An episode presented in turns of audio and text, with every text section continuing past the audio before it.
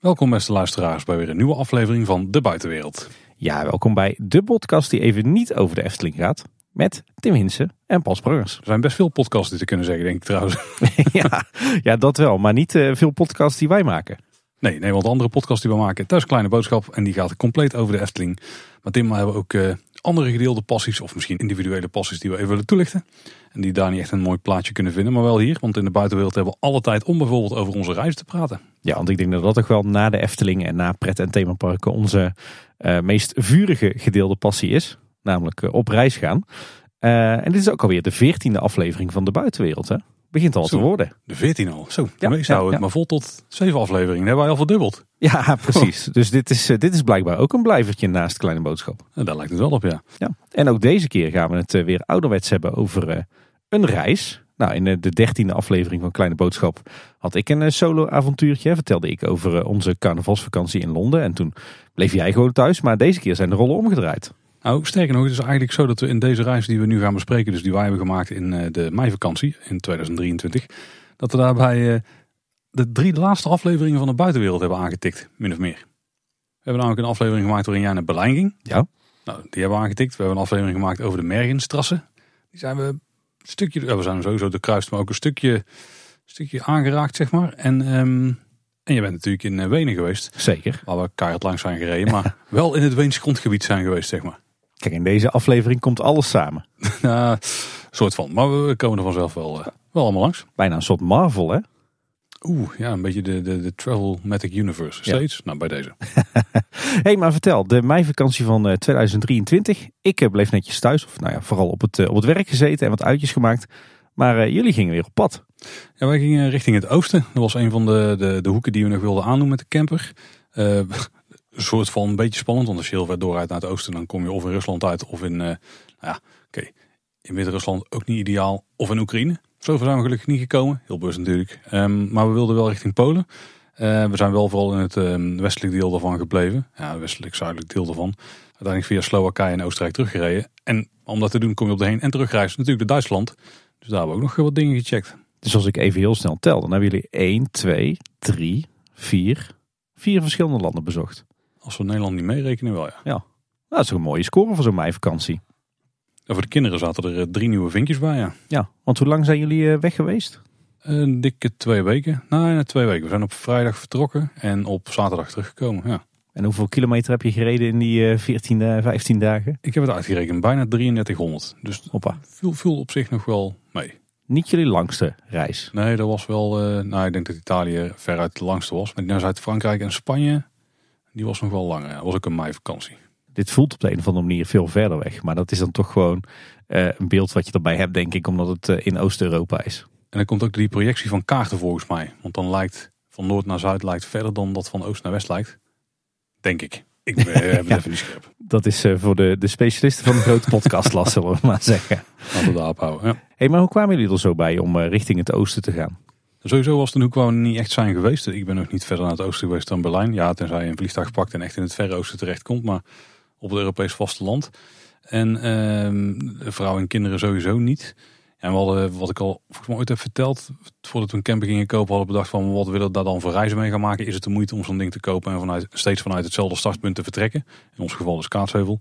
En uh, toen hebben we eigenlijk gewoon wat, uh, ja, wat rondjes getrokken op de kaart, een beetje over land, die we zinnig konden rijden. En uh, nou, dat ging onder andere naar het zuiden, maar ook naar het oosten, want dat is ook een windrichting die op kan. En toen kwamen we ook uit in Polen. Daar we dingen over opgezocht en er bleek er wel het een en ander interessants te vinden te zijn. Dus uh, toen de beslissing genomen daar in de meivakantie heen te gaan, was misschien ook wel een aardige zomerreis geweest. Iets meer kans op goed weer, maar dat bleek mm -hmm. achteraf niet tegen te vallen.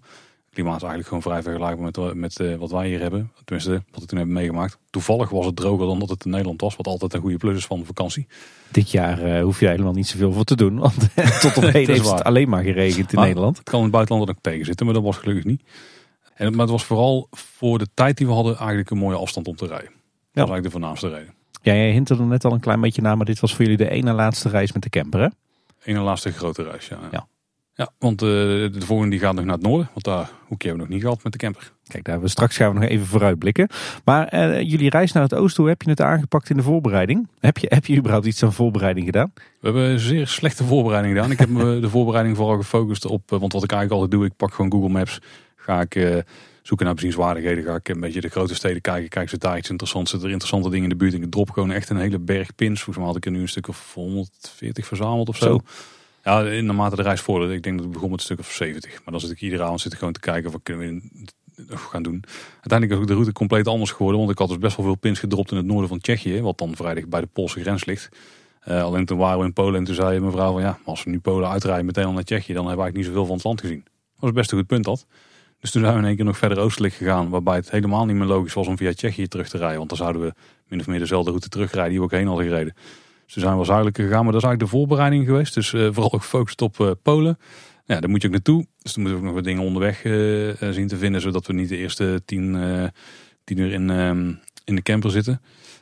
En ja, naarmate de reis voordeel was er steeds een beetje vooruitkijken. En eigenlijk was zeg maar, de laatste vier dagen, die waren op een gegeven moment vrij goed gepland al, zeg maar. de laatste vier. Ja, waarbij de invulling van uh, de, nou laat ik zeggen, de invulling van de laatste twee dagen, die was al heel duidelijk. En toen vielen de puzzelstukjes voor al op een plaats. En dan weet je ook een beetje welk tempo je moet aanhouden op een gegeven moment, zeg maar. Dus uh, ja, het was vrij op de bon voor je eigenlijk. Ja, dan kun je al stellen, ja. Had je van tevoren wel een aantal must-do's? Dat je dacht van nou, als ik toch richting het oosten ga, dan moet of dan wil ik echt die en die plekken aandoen?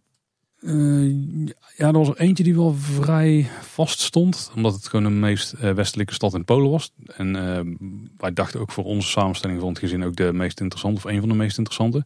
En dat is wat ik van jou heb geleerd. De Wroclaw.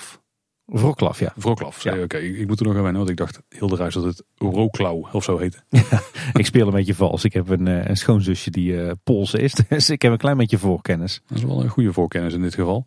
Ja, en toen duidelijk werd dat we richting het oosten gingen en wat meer tijd hadden dan dat we initieel dachten. Want dit was eigenlijk een anderhalf week vakantie ooit uh, beoogd. Dan hadden we wel snel Duitsland heen moeten rijden, maar toen dachten nou, we kunnen ook nog wel twee dagen Berlijn of zo erbij pikken. Dus dat waren eigenlijk de, de twee echte musts. En ja, we wilden nog wel natuur onderweg checken. Maar toen we ook duidelijk hadden dat we naar Berlijn gingen en dat we dus naar uh, zeg ik dat goed? Ja, Wroclaw. Wroclaw gingen. Ja. Okay, hopelijk zeg ik aan het eind van een aflevering goed. Toen hadden we ook bedacht dat we wel eens langs uh, Tropical Islands konden. Wat je al iets moet zeggen, Tim, als uh, leisurecar. Ja, de grote Zeppelin-loods. Daar komen we dadelijk. Komen ja, dadelijk. precies, precies. Hey, en hoe hebben jullie het deze keer aangepakt met overnachtingen? We nog iets geboekt van tevoren of ook de overnachtingen alles gewoon lekker op de Bonnefoy? Volgens mij is het enige wat we hebben geboekt was de camperplaats in Berlijn. Want die lag echt in Berlijn. Bleek achteraf helemaal niet nodig te zijn, want het was plek zat.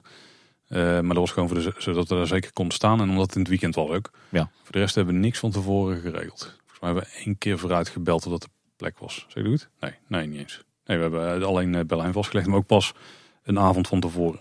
Oké. Okay. zeker wisten wanneer we eraan kwamen. Want ook dat wisten we nog niet met de, de reis. Nee, precies. En je had wel overal gewoon plek.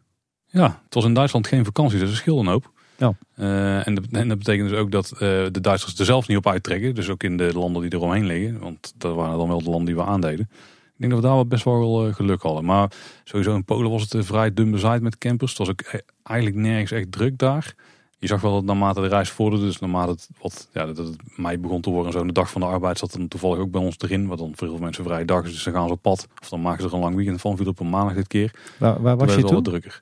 En toen waren we in Slowakije. Ah, oké. Dus daar heb ik wel rekening mee moeten houden van, oké, dan moeten we niet... Uh, volgens mij zijn we uiteindelijk trouwens in Bratislava geweest toen.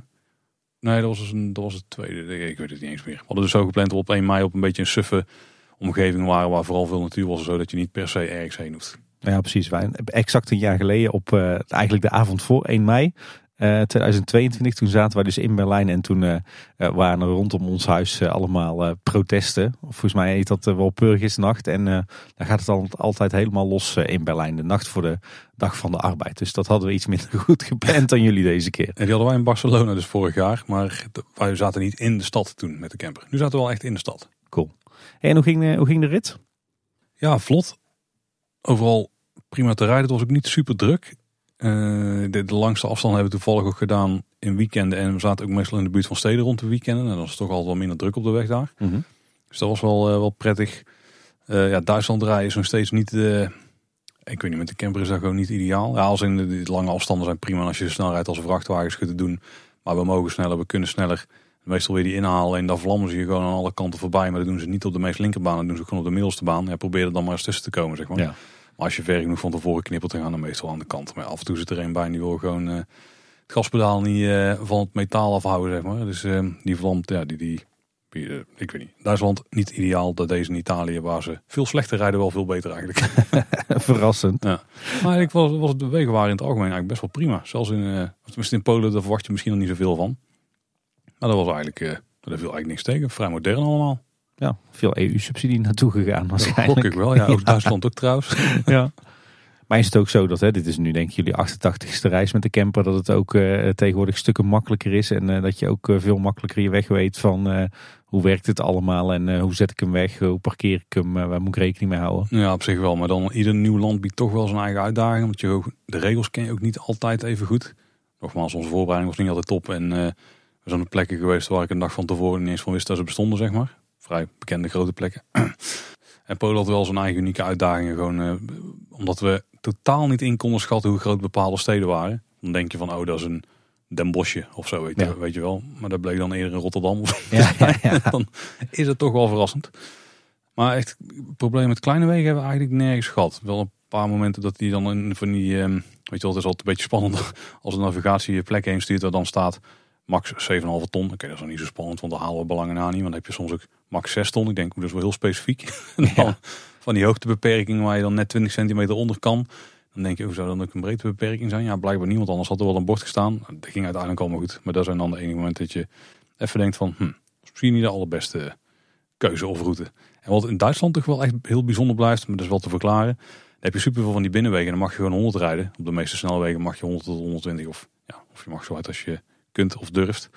Uh, alleen omdat als je dan een route gaat plannen die 100 wegen in theorie net zo snel kunnen zijn als een snelweg, stuurt hij daar bijna altijd over van die binnenwegen. Dus dan ben je lekker even op je gemakje aan het draaien met je slingerwegje en zo, maar allemaal gewoon breed zat. En dan denk ik, sta je midden in een oud Duits dorp, waar eh, op sommige plekken ja, je gewoon echt niet elkaar kunt inhalen, zeg maar. Dat mensen moeten wachten en dan zo lomp zijn en dan denk je van die uh, afdalingjes van 15%.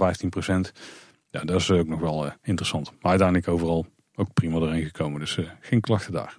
Wat voor plek heb je deze keer overnacht? Vooral op veredelde parkeerplaatsen of toch meer campingachtige situaties? Nou, van beide. Het was veredelde parkeerplaatsen waren er wel veel, denk ik. Ja, die heb je in Polen zo had je die niet zoveel. Nee, wat daar is blauw heel normaal is dat je gewoon bij particulieren dat die één of twee parkeerplaatsen hebben ingeruimd en dat je daar kunt gaan staan. Ah, ja. Alleen omdat we daar twee keer uh, in de buurt van een wat grotere stad hebben gestaan, hebben daar gewoon een uh, camping slash uh, camperplaats gewoon opgezocht. Want dat was gewoon heel praktisch. En dan stond je, daar stond de ding ook gewoon veilig zeg maar uh, geparkeerd met wat beveiliging en zo erbij. Maar ja, je hebt, er ook, je hebt er ook gewoon wel camperplaatsen. Maar ze waren er wel wat dunner bezaaid dan in Duitsland. Duitsland is sowieso echt het mekka wat dat betreft. Dan echt ieder dorp heeft daar wel iets geregeld. Uh, maar in Oostenrijk en Duitsland was het allemaal goed geregeld. En in Slowakije kon je op heel veel plekken ook gewoon bij winkels en zo gaan staan. Die dan ja. wel plekken hadden ingeregeld. En ook wel een aantal avonden lekker het, het campingsetje buiten gezet uh, en lekker buiten gekookt? Of uh, vooral veel in de camper gezeten? Nee, twee of drie keer buiten gezeten. Het was niet dat het, het koelde gewoon snel af. Het was vooral warm als de zon uh, door de wolken heen kwam. Wat wel regelmatig was, maar het was niet echt de zomervakantie nee, of zo nee, in Italië. nou ja, dan, dan zou ik zeggen, neem ons eens mee op jouw reis naar het, het Oostblok, Paul. Ja, we begonnen niet in het Oostblok, we begonnen gewoon in West-Duitsland. Um, het eerste dorpje waar we hebben overnacht ik, ik, noem alleen de dingen die enigszins de moeite zijn van het noemen. Maar dat was uh, Vlotto, denk ik. V-L-O-T-H-O. Schattig Duits dorpje, midden in het land. Uh, met wat aardige winkelstraatjes, wat vakhuisjes en zo. Er stond blijkbaar een oude watermolen. Dat was dan een lokale highlight. Gewoon echt zo'n waterrad was het eigenlijk meer, weet je wel. Nou, dat zal dan best wel, uh, best wel zo zijn geweest. Maar ik vond het niet super indrukwekkend. En we stonden daar wel mooi aan het water. En dan kon je gewoon via een tunnel zo richting de stad. Ze hadden daar echt een enorm enorme topbakker. Die zet ook wel een beetje de basis uh, van de vakantie, denk ik. Al viel de rest een beetje tegen. Maar wij maken natuurlijk uh, kleine boodschappen. En we komen regelmatig in de Efteling. En heb je Bekkerij Krumel. Ja. Wat een van de highlights in de horeca is tegenwoordig. Zeker. Uh, en toen ik er binnenkwam kreeg ik echt die vibes. Gewoon dat assortiment ook, zeg maar. Echt, daar hebben ze meestal drie soorten plaatgebak bij Krumel. Hier als het tien of twaalf of zo. En ik kwam er binnen. Ik denk, het is goed dat we hier maar één nachtje staan. ja, precies. Had ik tonnetje rond thuis gekomen. dus dat begon al goed. En toen zijn we doorgereden. Toen zijn we naar de Marienbron grensovergang gegaan. Dus daar begon natuurlijk echt Oost-Duitsland. Want dit was uh, nou, het, sowieso wel bijzonder. Het was eigenlijk gewoon gelegen bij een tankstation langs de autobaan. Uh, ongeveer precies tussen Hannover en Berlijn. Uh, er lag een oude grensovergang tussen West- en Oost-Duitsland. En die hebben ze gewoon grotendeels intact gelaten nadat die ehm, niet meer nodig was. Dat is eigenlijk gewoon een memorial van gemaakt. En een soort gratis openluchtmuseum. Je kunt jezelf daar dus doorheen rondleiden. Er staan overal um, informatieborden met nummertjes. Dus weet je een beetje welke route je moet uh, lopen. Netjes onderhouden ook. Um, het bijzondere van die plek was, wat het, was dat dit heel lang de enige plek was waar je de corridor vanuit West-Duitsland richting Berlijn in kon gaan. Ja, dus als je naar ja. Berlijn wilde, want Berlijn lag natuurlijk midden in Oost-Duitsland. Um, waar dan één stukje weer uh, van tot het westen behoorde. Maar dan moest je dus wel kunnen komen. En dit was dan de enige plek waar je de, de snelweg die kant op, op kon rijden. Um, en kon er dan ook nergens af totdat je in Oost-Berlijn kwam. Tenminste, alle plekken waar je eraf kon, die waren bewaakt. En dan kon je dan dus niet, uh, um, niet vanaf. Het bijzondere was dat het dus volgens één infobord was dit, zoals ik het heb geïnterpreteerd, uiteindelijk de enige plek voor lange tijd. Want er stond op een gegeven moment ook een bord waarbij je dus ook zag dat de verschillende uh, andere snelwegen nog wel die kant op gingen. Meer vanuit het zuiden en, en één vanuit het noorden. Uh, en ook een aantal treinlijnen, treinverbindingen lagen sowieso natuurlijk die kant op. Dus ik denk dat er dan op een gegeven moment meer zijn bijgekomen of zo. Dat was me niet helemaal duidelijk. Maar op een infobord stond dat dit het voornaamste was. Of in ieder geval de enige. Dus dit was uh, nog niet zeg maar de, de Berlijnse muur die natuurlijk in Berlijn staat. Maar dit was echt het ijzeren gordijn tussen ja, eigenlijk de Oostbloklanden en, uh, en het Westen ja. tot uh, 89. En dit was volgens mij de originele die ze de laatste keer hebben gereviseerd. Maar om de toestroom van auto's. En, en ja, het waren vooral mensen met auto's dan die daar doorheen gingen.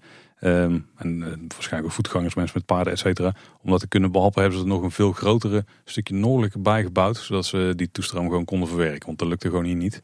Maar best wel bijzonder, uh, want het grootste deel staat er gewoon nog. Ze hebben daar van die enorm grote transparante overkappingen. Maar die zijn dan allemaal belegd met geel glas. Dus er komt allemaal geel licht uh, valt er dan onder.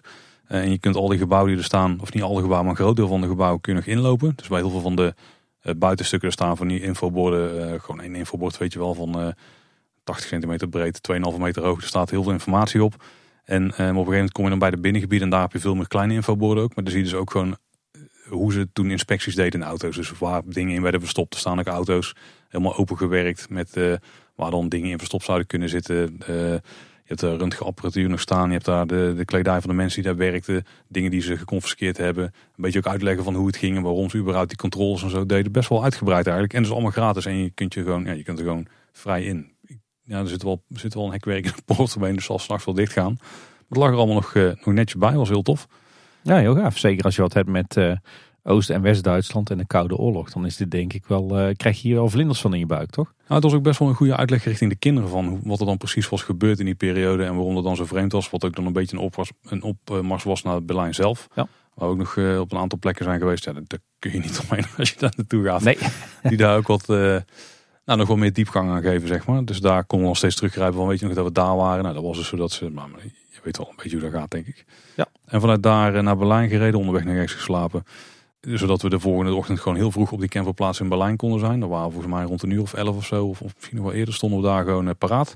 Camperplaats echt, uh, nou ja, net, net, nou, net binnen de, de binnenring van de stad volgens mij. Echt bij de Gezoenbroenen um, station. Dan lag het echt letterlijk twee minuten lopen vandaan of zo, denk ik. Vrij bijzonder dat daar zo'n plek gewoon zit. Ja. Er konden echt 60 campers staan, denk ik, misschien wel meer. Stond vrij vol, maar niet helemaal vol. Um, dus dat was ook een ideale plek om vanuit daar de stad te gaan bezoeken. Want jij ja, had dan de S-baan, de U-baan. Luister zeker de aflevering waar jij dat allemaal mooi uitlegt in. Want daar ga ik zeker niet herhalen hier. En uh, nog een hoop bussen, maar de bussen die hebben, ja, die hebben trouwens in de stad zelf nog wel een keer uh, aangeraakt. Dus gewoon zo'n ticket gekocht hebben twee dagen of 48 uur dan... Uh, volop van het OV gebruik konden maken en hadden we na de eerste dag al uit. Nou, een hoop bezocht. Het gros daarvan heb je ook gewoon al bezocht. Dus nogmaals, luister zeker die aflevering. Uh, dus het Berlijnse Muurke Denkpark. Volgens mij was dat waar jullie ook in de buurt zaten met jullie uh, appartement toen. Hè? Klopt, daar zat ons appartement echt uh, recht aan, ja.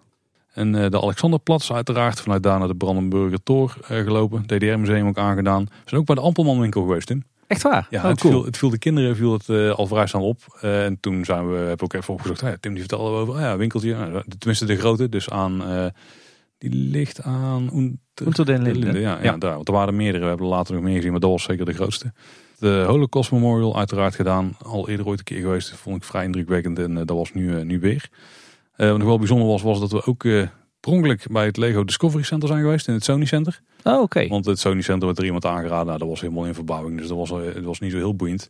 Maar er stond er in één keer aangegeven. Hey, er zit hier een Lego winkel. Wij denken, oh dat is tof. Dus wij daar naar die Lego winkel gaan. Dat was heel vreemd. Op een gegeven moment moesten we een lift in. Toen kwamen we uh, in zo'n gang uit. Gewoon met tapijt en zo. Weet je wel. Echt zo'n uh, appartementencomplex. Parkeergarage. Ja. Daar. En dan was er echt een heel, uh, zo'n deurtje. Dat was zeg maar een gang. Deurbreed. Met een, een gang met, of met een deur met wat glas erin. We doen die deur open, we stappen erin. En in één keer stapten we in de, ik denk de achteringang van die winkel of zo binnen. Van de Ja. Lego winkel. Nou oké, leuk. We waren er een beetje rondkijken, weet je wel. Ja, Lego, oh Duitse dingen. En toen, toen waren er wat poortjes, echt van die klappoortjes, maar die stonden open. Ja, oh, oké, hier zit nog meer of zo. Want er stonden nog wat, achter glas stonden nog wat meer sets of zo.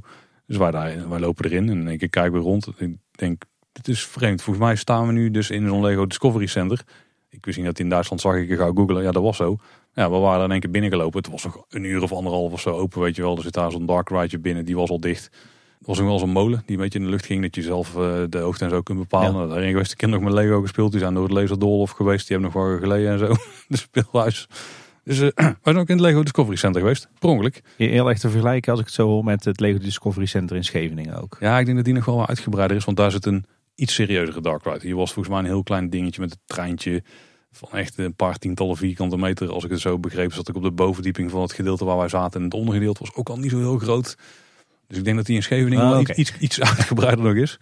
Maar eh, voor de plek waar het zat, denk ik dat het wel oké was. Tim, we hebben ook gewoon traditiegetrouw het Harder Café aangedaan daar. Heel goed. Ja, zeker. Een van de weinige dingen die we in West-Berlijn hebben gedaan, besefte ik me naar de rand. Dat hebben we eigenlijk niet zo heel veel gezien. Eh, We zijn nog naar zo'n Illuseum geweest. Ik dacht van, oh, dat is heel vet, vet uniek. Maar dat bleek eh, gewoon eh, in heel het land wel te zitten. Heel veel steden waar we waren had je vergelijkbare eh, dingen. Maar je ook geweest, ook niet. Ja, in Wenen. Ah, wij, wij, wij, wij dus in Berlijn. En uiteraard Checkpoint Charlie. En wat nog wel een, een, een ding was waar we eigenlijk een beetje prongelijk tegen aanliepen, was het de Emperor William Memorial Church. Dat zal vast een mooie Duitse naam hebben, maar die heb ik hier in mijn aantekening even niet staan. En alles wat daar dan bij hoort, zoals een half afgebrokkelde kerk en zo. Maar dit is ook zo'n heel modern, eh, cilindervormig eh, gebouw bij wat dan de huidige kerk is. Nou, Dat ding is echt super vet. Ik, ik had er nog nooit eh, iets van gezien, maar dat is dus helemaal met ja, blauwtinte glas rondom. ehm, ja, ik denk, dat is eigenlijk gewoon het glaswerk wat erin zit. Dus eigenlijk zijn het van die, als je het heel lomp plat slaat, van die vierkante badkamer. ehm, je kent wel die transparante badkamer stenen, weet je wel, waar je van die wandjes mee kunt Ja, maken. die, voor die met glasblokken, zeg ja. maar. En dan daar zit dan omheen een betonblok. En die hebben ze gewoon enorm veel eh, rondom opgestapeld in die cilindervorm. Met dus heel veel blauw, paars, een beetje rood glas. En dan was het dan wel met name blauwtint. Dus als je binnen staat en het zonlicht valt er dan in. Echt eh, super vet. Het zaten gewoon mensen zaten daar gewoon. Ja, in de meeste kerken zitten wel mensen. Maar hier zaten mensen bewust gewoon het schouwspel een beetje Ja, ja, precies. eh, te checken. Dat was, was wel heel vet. Gaaf. Ik moest wel lachen, want volgens mij de dag voordat jij eh, naar Berlijn ging, eh, gooide je een, eh, een appje in onze groepsapp van onze kleine boodschapredactie. Van jongens, top drie highlights in Berlijn met kinderen, go. En dat ging natuurlijk helemaal mis. En dat lag Ja. niet alleen aan mij. Nee, nee, dat klopt. Je was niet de enige die de fout maakte. Die had er bewust bij gezet. Als, je, of als je meer dan drie antwoorden geeft, ben je af. En daar was er helemaal niemand gelukt voor. Ik had een redelijk compacte top drie, toch? Ja, je had een top 3, maar dan iedere, ieder item had drie bonus items. precies. Hey, maar ik ben wel benieuwd. Eh, Jij bent, jij bent zelf wel eerder in Berlijn geweest, hè? Ja, maar wat, eh, wat, wat vond je van Berlijn deze keer? Nee, ik heb hem nu iets meer cultureel gezien. Als de vorige keer was ik bijvoorbeeld in het Joostmuseum geweest, wat ik ook echt wel eh, heel mooi vond. Ehm, ik had eigenlijk nog wel naar de dierentuin willen gaan, maar daar kreeg ik ja, vreemd genoeg de rest niet zo ver toe. Want die zeiden, ja, dierentuinen kunnen op heel veel plekken checken. Oeh, fout. Als wel een punt op zich. Nou, dierentuinen van Berlijn zijn toch wel bijzonder, hoor. Nou, we hadden alleen dan de, westen, de westelijke variant Ah, gedaan ja. waarschijnlijk. Uiteindelijk is het niet meer gelukt om in de rest van de vakantie nog een andere dierentuin te doen. maar ik denk als we in Wenen waren gekomen dat het daar wel, eh, dat het daar wel gebeurd was. Maar Is daar zeker een must-do, ja. nee, ik vind Berlijn gewoon een hele vette stad. Dus eh, nu ook weer. En eh, met het gezin ook prima te doen. Dus eh aanradertje eigenlijk voor iedereen. Daar kun je je makkelijk lang van maken. Maar nogmaals, daar hebben we een hele aflevering al over gemaakt. Met nog veel meer details. Ja, wij hebben ons er vorig jaar een volle week vermaakt. En we hadden eigenlijk nog volop tijd tekort. Dus, en ik hoor jou nou ook weer dingen roepen waarvan ik denk... hey, daar zijn wij niet geweest in Berlijn. We moeten toch weer een keer terug. Nou, misschien heb ik nog een andere eh, plek waar je wel naartoe kan. Maar die komt eh, later in de reis.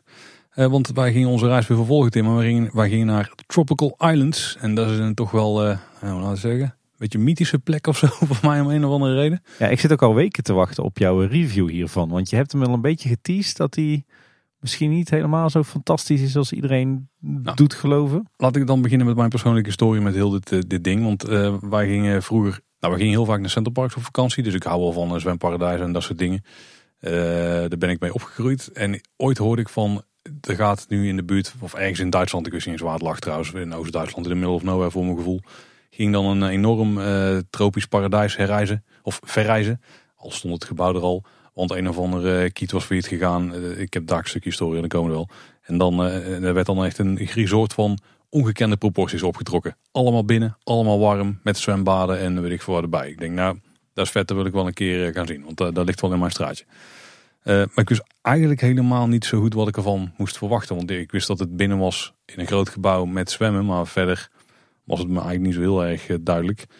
Uh, ik, ik, wist ook wel dat je er kon overnachten. Hoe dat dan precies zat was, wist ik dus ook niet. Uh, maar voordat we daar allemaal naartoe gaan, wat het dan echt is. Een klein stukje historie. Er komen wel bekende namen in langs. Want dit was dus origineel, was het terrein was een luchtbasis uit de Tweede Wereldoorlog. Met een hoop landingsbanen erbij. Nou, die landingsbanen liggen nog steeds. Daar kun je bijvoorbeeld op parkeren. Daar hebben we dus ook de camper op, neer, opgezet.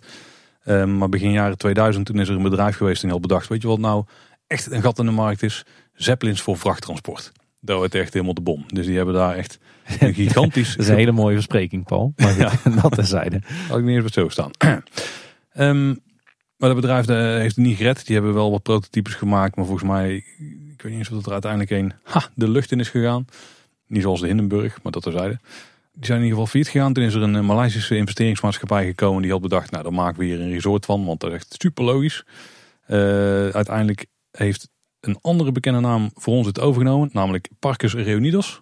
Zeker een bekende naam, ja. Um, die hebben ook heel veel pretparken in weer en zo. En uh, nou, die hebben het, uh, dat is op dit moment de uitbaters.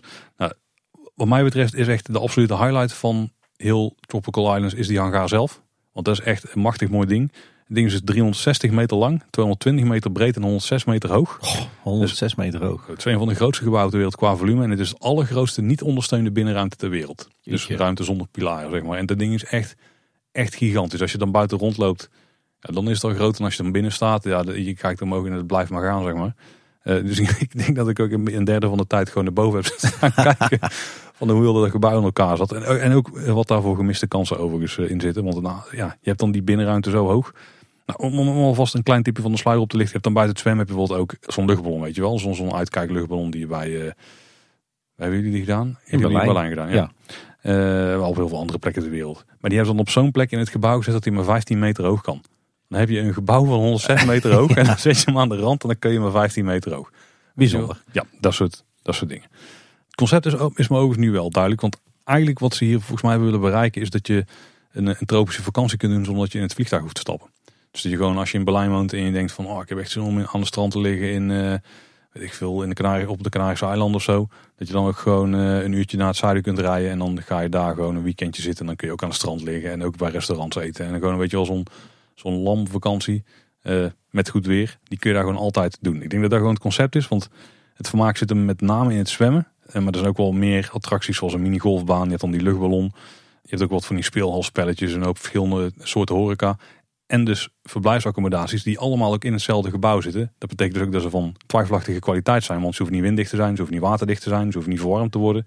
Want dat gebeurt natuurlijk allemaal daar. Ja. Alhoewel, de meeste hebben dus wel een airco, want het is te warm om te slapen in die ja, als ja, je in het bed ligt. Maar het zijn eigenlijk gewoon uh, ja, een beetje bij elkaar uh, getimmerde houten hokken, zeg maar, met een deur die dan nog net op slot kan. Vaak wel met een uh, verandertje of zo, dat je ook een beetje over die gebieden die ze daar hebben gemaakt kunt uitkijken. Dat is wel aardig. Maar ik denk, als je het helemaal wil plat slaan voor de gemiddelde Hollander, dan is het makkelijkste uitleggen dat je de, het zwembad en de marketdome van Center Parks, dat je die gewoon in een bal stopt, een keer flink goed doorschudt. En dat je dan de onderkant eraf zaagt, op de tafel plemt, even een ventiel erop zet en dan heel flink oppompt met de, met, met de, de fietspomp, zeg maar. En dan krijg je eigenlijk Tropical Islands. Oké. Dus dat is echt letterlijk wat is. Want het is niet dat het één zwemdeel is en dan wat verblijven dan de winkels, zeg maar, dat er segmenten zijn. Want het ligt echt allemaal door elkaar heen. Klinkt op zich wel aardig organisch. Ja, er zit ook een soort uh, dierenparkje bij met de flamingo's en de dingen. Er loopt dan, loopt dan zo'n soort, uh, ja, het is, meer, het is meer een wandelpad. Ik wou zeggen een trail, maar je, er is niks avontuurlijks aan. Je loopt gewoon uh, tropische planten en zo, want die hebben ze natuurlijk daar wel opgezet. En dat ziet er allemaal wel tof uit. Maar um, ja, het is vooral dat de potentie lijkt zo enorm. Maar we waren hier na een dag eigenlijk gewoon wel klaar. En we hebben prima tijd gehad, hè, daar zeker. Maar ik, ik denk dat dat, dit al, dat je het al een beetje aan het rekken bent als je twee dagen heen gaat. Dus als je er ook blijft slapen, laat staan dat het langer is. Dan, ja, dan, dan, moet je dus ook, dan moet je dus ook meer geld gaan uitgeven aan die extra attractietjes. Want ja, anders dan, dan, dan is het vermaken gewoon niet. Of je moet nee. gewoon echt heel de tijd aan het zwembad gaan liggen met een boek. En dan was het ook nog zo dat de zwembaden aan zich, het waren er niet eens zo heel veel. Eigenlijk had je maar twee baden. Een grotere en een wat kleinere. Die dan ja, ook niet super veel vermaak per se hadden of zo. Het, waren vooral, het was vooral heel veel strand met lichtbedjes Eh, ook met allemaal zand wat je dan ook mee het zwembad neemt. Is wel een soort van slim systeem vooral dat het een beetje aan de rand bleef. Maar eh, heel vreemd trouwens, maar dat was niet de enige plek. Alle baden waren van RVS. Dus ook niet betegeld of van of kunststof of zo. Het waren allemaal RVS bakken. Oké. En je had dan wel een paar vette glijbaantorens. Maar uh, ja, er was er een die was zo spectaculair. Daar durfde geen van de kinderen in. Moet zeggen dat ik het zelf ook vrij hoog vond met vrije open trappen en zo. Dat ik het ook niet onder zag zitten. dus er is ja, er is op zich wel genoeg te doen. Maar dit is echt wel heel short stay, zeg maar. Dan heb ik zelf echt helemaal niks met uh, landballen of met zwemmen. Maar ik had wel altijd de indruk gehad dat Tropical Island wel zeg maar de geslaagde versie was van het indoor zwemparadijs. Voor mijn gevoel, hè, want we zien nu overal de, de Roulantica's en de Plopsaqua's als paddenstoelen uit de grond schieten. Maar ik had altijd wel de indruk dat Tropical Island veel stijlvoller en veel mooier was. Ja, stijlvol is lastig hoor. Kijk, de delen die afgewerkt zijn, die zijn op zich wel mooi. Ja, je hebt ook wel zo'n soort mijntunnel of zo die dan dwars door het gebied heen loopt waar dan bovenop, links, rechts van, daar zit dan horeca, maar dat is dan een beetje afgewerkt als een soort berg waar je dan dus een tunnel doorheen hebt. Uh, alleen ja, je hebt altijd die hal om je heen. En dat maakt het een beetje lastig om het chic af te werken. En ze hebben dan bijvoorbeeld aan de achterkant van het grote bad hebben ze gewoon een schildering gedaan van de horizon, zeg maar, met de wolken en zo. Maar ja, dat houdt op een gegeven moment op en dan heb je weer die stalen karkas die er uh, omheen staat. Uh, je hebt ook trouwens ook een heel buitengedeelte, zijn we al even geweest. Dus ik zei twee baden, is eigenlijk drie, want je buiten ook nog een stuk. Alleen dat we, gingen daarheen voor de wildwaterbaan, die was dicht. En de tunnel erheen die was vrij fris, omdat er vooral heel veel wind erheen uh, woei. Uh, dus daar, mm, ja, dat was dan ook wel minder geslaagd. En, het doet op punt ook een beetje El Chipo aan. sowieso de buitenkant ligt er niet helemaal lekker bij nu van dat gebouw. Ze zijn ook wel delen aan het renoveren, volgens mij wel extra aan het isoleren. Om ik denk de kosten gewoon te drukken. Um, ja, je komt dan ook aan bij zo'n landingsbaan. Dat is gewoon helemaal open. Dan zie je in de vechten zie je nog wel van die chaletjes staan waar je dan ook nog kunt uh, verblijven. Maar dan moet je gewoon een kwartier lopen of zo. 20 minuten gewoon over een open veld, over de open landingsbaan. Voordat je bij het gebouw zelf bent, waar het eigenlijk allemaal te doen is. Horeca was trouwens wel vrij oké, okay, wel wat prijzig. Maar super, dat was gewoon netjes, smakelijk en vrij efficiënt. Maar het waren natuurlijk ook weer de Duitsers die hier de scepters zwaaiden. Dus geslaagd. Ja, ik denk dat Rulantica uiteindelijk wel een veel beter en fijner verblijf biedt dan dit. Maar nogmaals, ik denk dat de nadruk hier wel uiteindelijk veel meer lag op eh, ja, in een tropische sfeer begeven dan het zwemmen aan zich. Ja. Terwijl ik het vooral zag als een zwembad, maar dan was het toch niet echt. Oh, Oké. Het was geen bijzaak, maar het was ook zeker niet de hoofdzaak, denk ik. Is het een must-do als je wat met leisure hebt, of moet je wel echt een, een, een zwemmer zijn? Eigenlijk zou je wel een keertje moeten gaan kijken. Maar je hoeft, maar uh, ja, al, al van een net zoals wij het eigenlijk deden, als je in de buurt bent, zeker heen gaan. Ik zou niet als Nederlander echt een missie van maken om daar terecht te komen. Oké, helder. Maar vanuit daar Tim, want eh, we gingen hier naartoe omdat het ook dus op de route lag. Ja. We hebben een klein beetje omgereden. Overigens nog onderweg langs de uh, Tesla Gigafactory gekomen die ze daar bij Berlijn hebben gebouwd. Had ik pas vrij laat door. In één keer echt een enorm gebouw. Het is allemaal afslagen die waren gemarkeerd als Tesla en zo. Ik denk, hè, dat is een gekke naam voor een dorp. Ja. Maar toen was in één keer duidelijk waarom dat het geval was. Hele grote T op het gebouw. Ja, dat, ding is echt, dat is echt een lel van een gebouw. Zo, dat, dat kan ook goed een van. Qua volume kan die misschien inhoudelijk groter zijn dan. Uh, uh, nou, dat weet ik trouwens niet. Nou, dat denk ik wel. Nou, dat, dat maakt niet uit. In ieder geval ook een groot gebouw. Toen hebben we nog geslapen aan de Poolse grens. In, uh, ja, dit hoef je echt niet op te zoeken. Techhauser. Teichhauser, denk ik. Want dat was ook een, een grensovergangetje. Ja. Maar was flink contrast met de Marienbron grensovergang. Want dit was echt een minuscule grensovergang vroeger tussen Duitsland en Polen. waar, je ze, waar ze één auto konden controleren. En daar hebben ze nu een uh, vrij recente fiets- en wandelbrug over het water heen gelegd. Dus dan kun je echt van Duitsland kun je Polen inlopen, want het water scheidt de landen af, zeg maar. Uh, maar ze hebben wel van, van de grensovergang, die dus al lang niet meer in gebruik is, uh, hebben ze een mini micro-museumpje gemaakt, ook met wat informatieborden buiten. En ze hebben het binnen nog ingericht zoals het ooit was. Dus kun je een beetje door de ramen kijken hoe het was en zo. Dus best, best geinig. Dus we hebben alvast daar in Polen gekeken, te voet. Wel. En toen we teruggelopen naar Duitsland. en dat duurde niet zo heel lang. Uh, toen Polen ingereden. Na de eerste anderhalf uur echt alleen maar Poolse vrachtwagens gezien. Ik denk, we hebben ze geteld. We hebben twee auto's gezien in de eerste anderhalf oh, uur dat we in het land waren. Gingen daar de grens over en alleen maar vrachtwagens. En we, zijn ook, we hebben een keer gestopt, want we moesten even tanken. En dat kon lekker goedkoop in Polen. Alleen maar vrachtwagens. Dus er stond trouwens een van de auto's die we hebben gezien bij het tankstation. En toen gingen we verder en weer alleen maar vrachtwagens. Ja. En uh, het landschap daar ook heel erg Nederlands trouwens. Gewoon heel veel landbouw. En als je onder de bossen rijdt, zijn het allemaal van die naaldboombossen gewoon kilometers lang, zeg maar. En uh, nou, toen kwamen we op een gegeven moment dus uit in, oh, dan ben ik het weer uh, kwijt, Wroclaw. Heel goed. Oh, yes. Uh, want dat was dan de eerste stop en een van de musts dus op de route wat ons betreft. Een stad in het zuidwesten van Polen. Dus ongeveer anderhalf uur het land in. Ook hier een klein stukje historie, want uh, voor de Tweede Wereldoorlog was Duitsland een stuk groter dan nu. Vooral aan de oostkant hebben ze uh, daar wat grondgebied moeten inleveren naar de rand. Maar toen het nog wel bij Duitsland hoorde, toen lag daar de grootste stad ten oosten van Berlijn in het land, Breslau. Met ongeveer 630.000 inwoners in die tijd. de Tweede Wereldoorlog had wel een hoop impact. Die stad werd uitgeroepen als vesting. Toen was het de laatste grote stad die viel trouwens. Twee dagen voor het einde van de oorlog. Toen was Berlijn al lang um, ingenomen. Uh, maar dat had best wel veel effect op die stad. Want de helft van de stad die is toen verwoest geraakt. Dat kwam voor een deel omdat de Russen die const constant aan het belegeren waren. Maar dat was ook omdat de Duitsers daar een landingsbaan in de stad hebben aangelegd. Om mensen te evacueren uit de stad. Omdat die continu belegerd werd. Toen is er na de Tweede Wereld een groot deel van Oost-Duitsland Pools territorium geworden. Dat was het ooit in een heel ver verleden was het al. Uh, dus toen lag Breslau plotseling weer in Polen. Maar hij was de laatste keer dat het dat zo was, had ik even opgezocht in 1300 ergens. Dus al vrij lang geleden dat het Pools was daarvoor. En toen is de officiële naam weer uh, geworden. De stad had toen nog maar 170.000 inwoners. Dus dat is echt wel uh, flink wat gebeurd. Nou, inmiddels zijn, het weer, zijn ze net iets boven het niveau waar ze ooit zaten op het hoogtepunt. Namelijk op 640.000 inwoners. En daarmee is het de vierde stad van Polen. Oké, en het is eigenlijk dus gewoon van, van oudsher een Duitse stad eigenlijk. Nou, het is, onder Duits bewind is het groot geworden. Maar het is dus wel ooit een Poolse stad geweest. Voordat er allemaal uh, oorlogen werden uitgevochten daar. En allerlei uh, groeperingen en naal gingen. Volgens mij is het nog in Tsjechische handen geweest. Nou, in allerlei landen hebben we getrokken aan die stad. Maar uiteindelijk ligt het weer in Polen waar het ooit uh, ook bij hoorde. Ligt eigenlijk precies op de, dezelfde lijn als Dresden. Ja, volgens mij wel, ja. ja. Als je een lijn trekt tussen Berlijn en Krakau, dan ligt het ongeveer op die lijn. Ja, ongeveer halverwege zelfs. Ja dat, ja, dat klopt wel redelijk, ja. Nou, het is een grote moderne stad op dit moment met een hoop mooie gebouwen en uh, best wel grootse pleinen. Dat is natuurlijk niet zo vreemd, want ja, een groot deel van uh, de gebouwen die er ooit stonden, die zijn weggehaald voor die landingsbaan. Hebben ze gewoon een paar gebouwen tussen gezet. Nou ja, een paar grote pleinen ook. ja. Zijn nog wel wat, eh, wat, wat, oude gebouwen te vinden, zoals het, het Marktplein met er in midden het oude stadhuis. En die stijl daar van het hele plein is wel wat eclectisch, want die is echt um, gebouwd over 250 jaar, waarbij af en toe dus delen zijn verdwenen en weer, zijn, en weer zijn aangevuld. En want de kathedraal daar is wel echt eh, de moeite. En een hoop van die toffe gekleurde gevelrijtjes en zo. Maar die stad was mooi, interessant, maar was niet echt de reden dat we er kwamen, Tim. Want de reden dat wij naar die stad eh, trokken waren kabouters. Kabouters? Ja, of eigenlijk beeldjes van kabouters. Uh, volgens mij brons of in ieder geval bronslook. Zo'n 20 tot 30 centimeter groot gemiddeld. En die staan er in de stad zo'n 600 toen ze ze in 2019 telden. En in 2001 is dit pas begonnen. Ja. Toen is er een eh, beeldje gemaakt ter ere van een anticommunistische verzetsgroep. Want die waren er in die tijd uh, vrij actief. Of die waren ervoor voor die tijd eigenlijk vrij actief. En sinds 2005 uh, kwamen ze in steeds grotere getalen tevoorschijn. En dus niet door de stad geplaatst, maar gewoon door de mensen zelf. Dus iedereen kan in principe zo'n ding plaatsen. De stad zelf lijkt er ook wel een aantal geplaatst te hebben. Maar ondernemers bijvoorbeeld doen het ook heel veel. Of kleine groepen initiatiefnemers meestal ter ere van iemand. En uh, best wel vaak ook ludiek. Dus we hebben bijvoorbeeld voor een tattoo shop hebben we bijvoorbeeld eentje gezien. Dus echt een kabouter met zo'n tatoeëernaald in zijn handen die bezig was.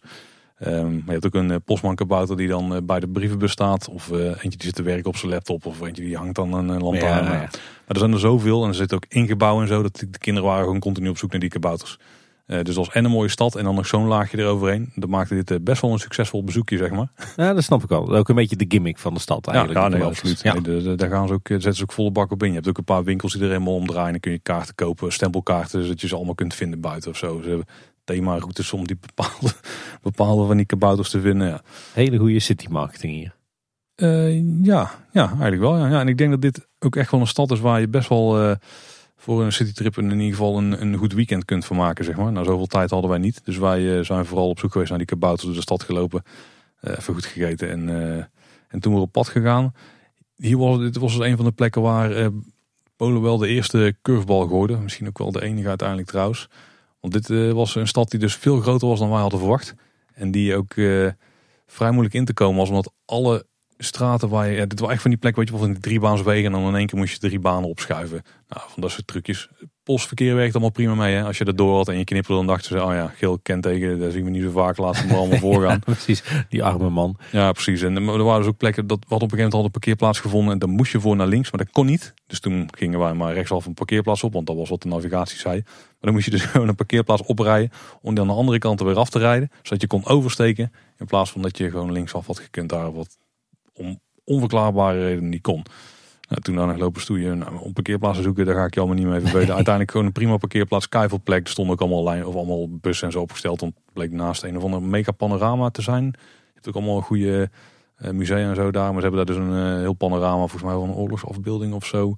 Waar je dan zo langs kunt lopen. Ah, ja. van, van 120 meter. rond- Ik, de statistieken zou ik aan ik heb geen idee. Maar daar had je dus eh, grote parkeerplaatsen. Bijna kon je zo de stad in lopen. Ook goed tramsysteem en zo. Hebben we allemaal geen gebruik van gemaakt. Maar eh ja, wel een aanradertje die stad.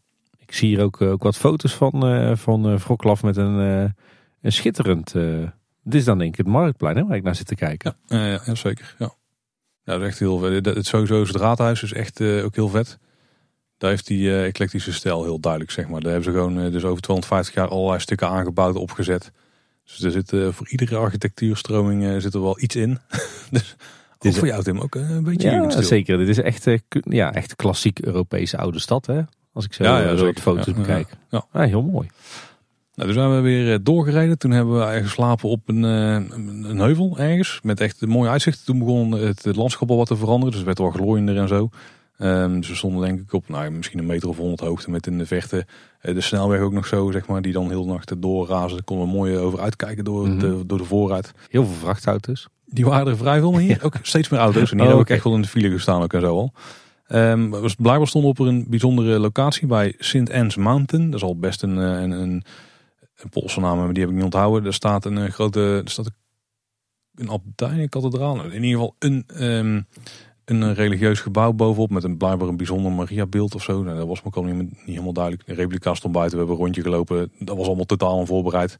Maar er stond een tof gebouw op een berg, dus we gingen kijken of we er konden komen. Dat kon. Maar dat bleek ook zo'n hele, ehm, ja, hoe is het eigenlijk?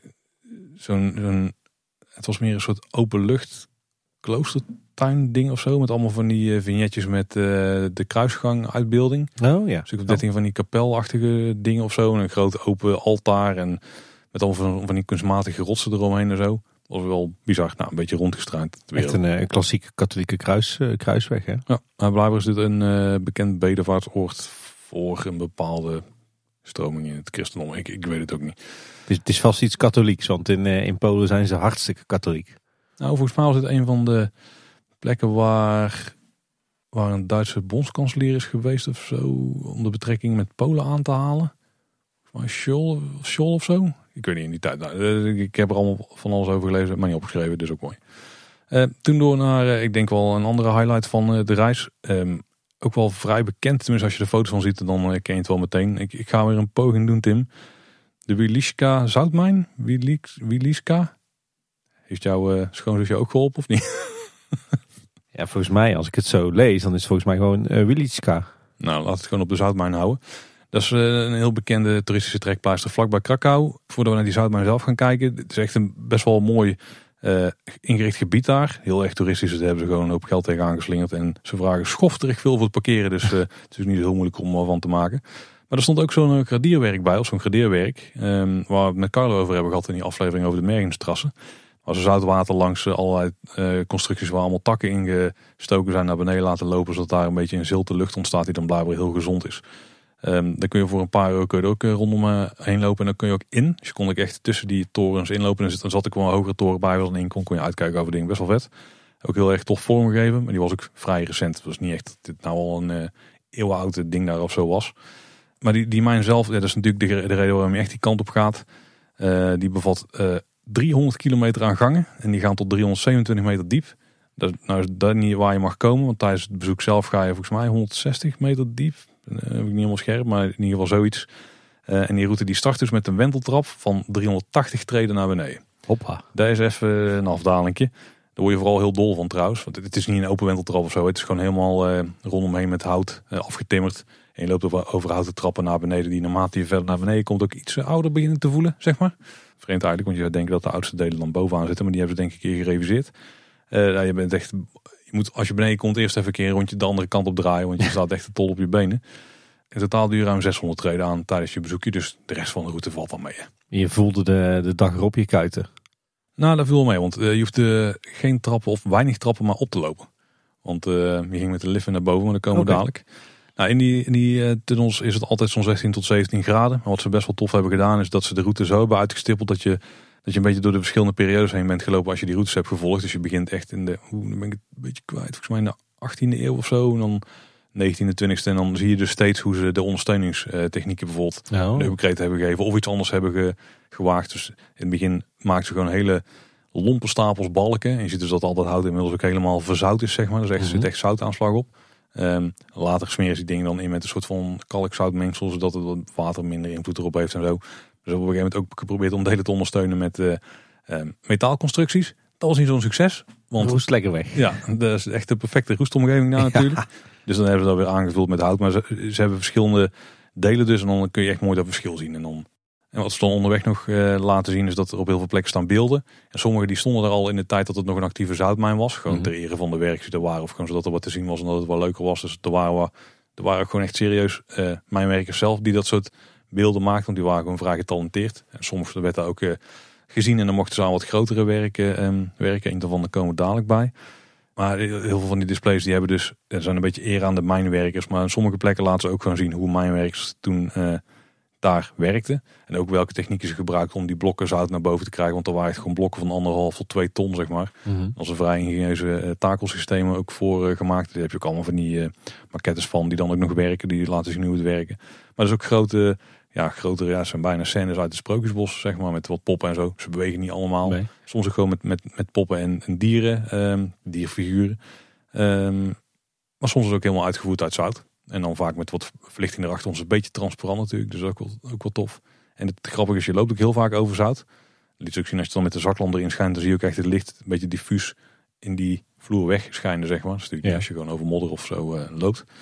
Ehm, een beetje de highlights daar waren... ehm nou, een ondergronds meer heb je daar. Vrij grote ruimte waar dan zo'n meer in ligt. Maar je hebt ook echt een paar echt gigantisch hoge, grootse kamers... die dan helemaal ondersteund zijn met van dat wit geschilderd hout. Als je zoekt naar die mijn, dan zijn dat de eerste foto's die je volgens mij vindt. Ik zag ze net al voorbij komen. Nou, ja. is echt ruimtes van nou, tiental, ik denk 60, 70, misschien wel hoger.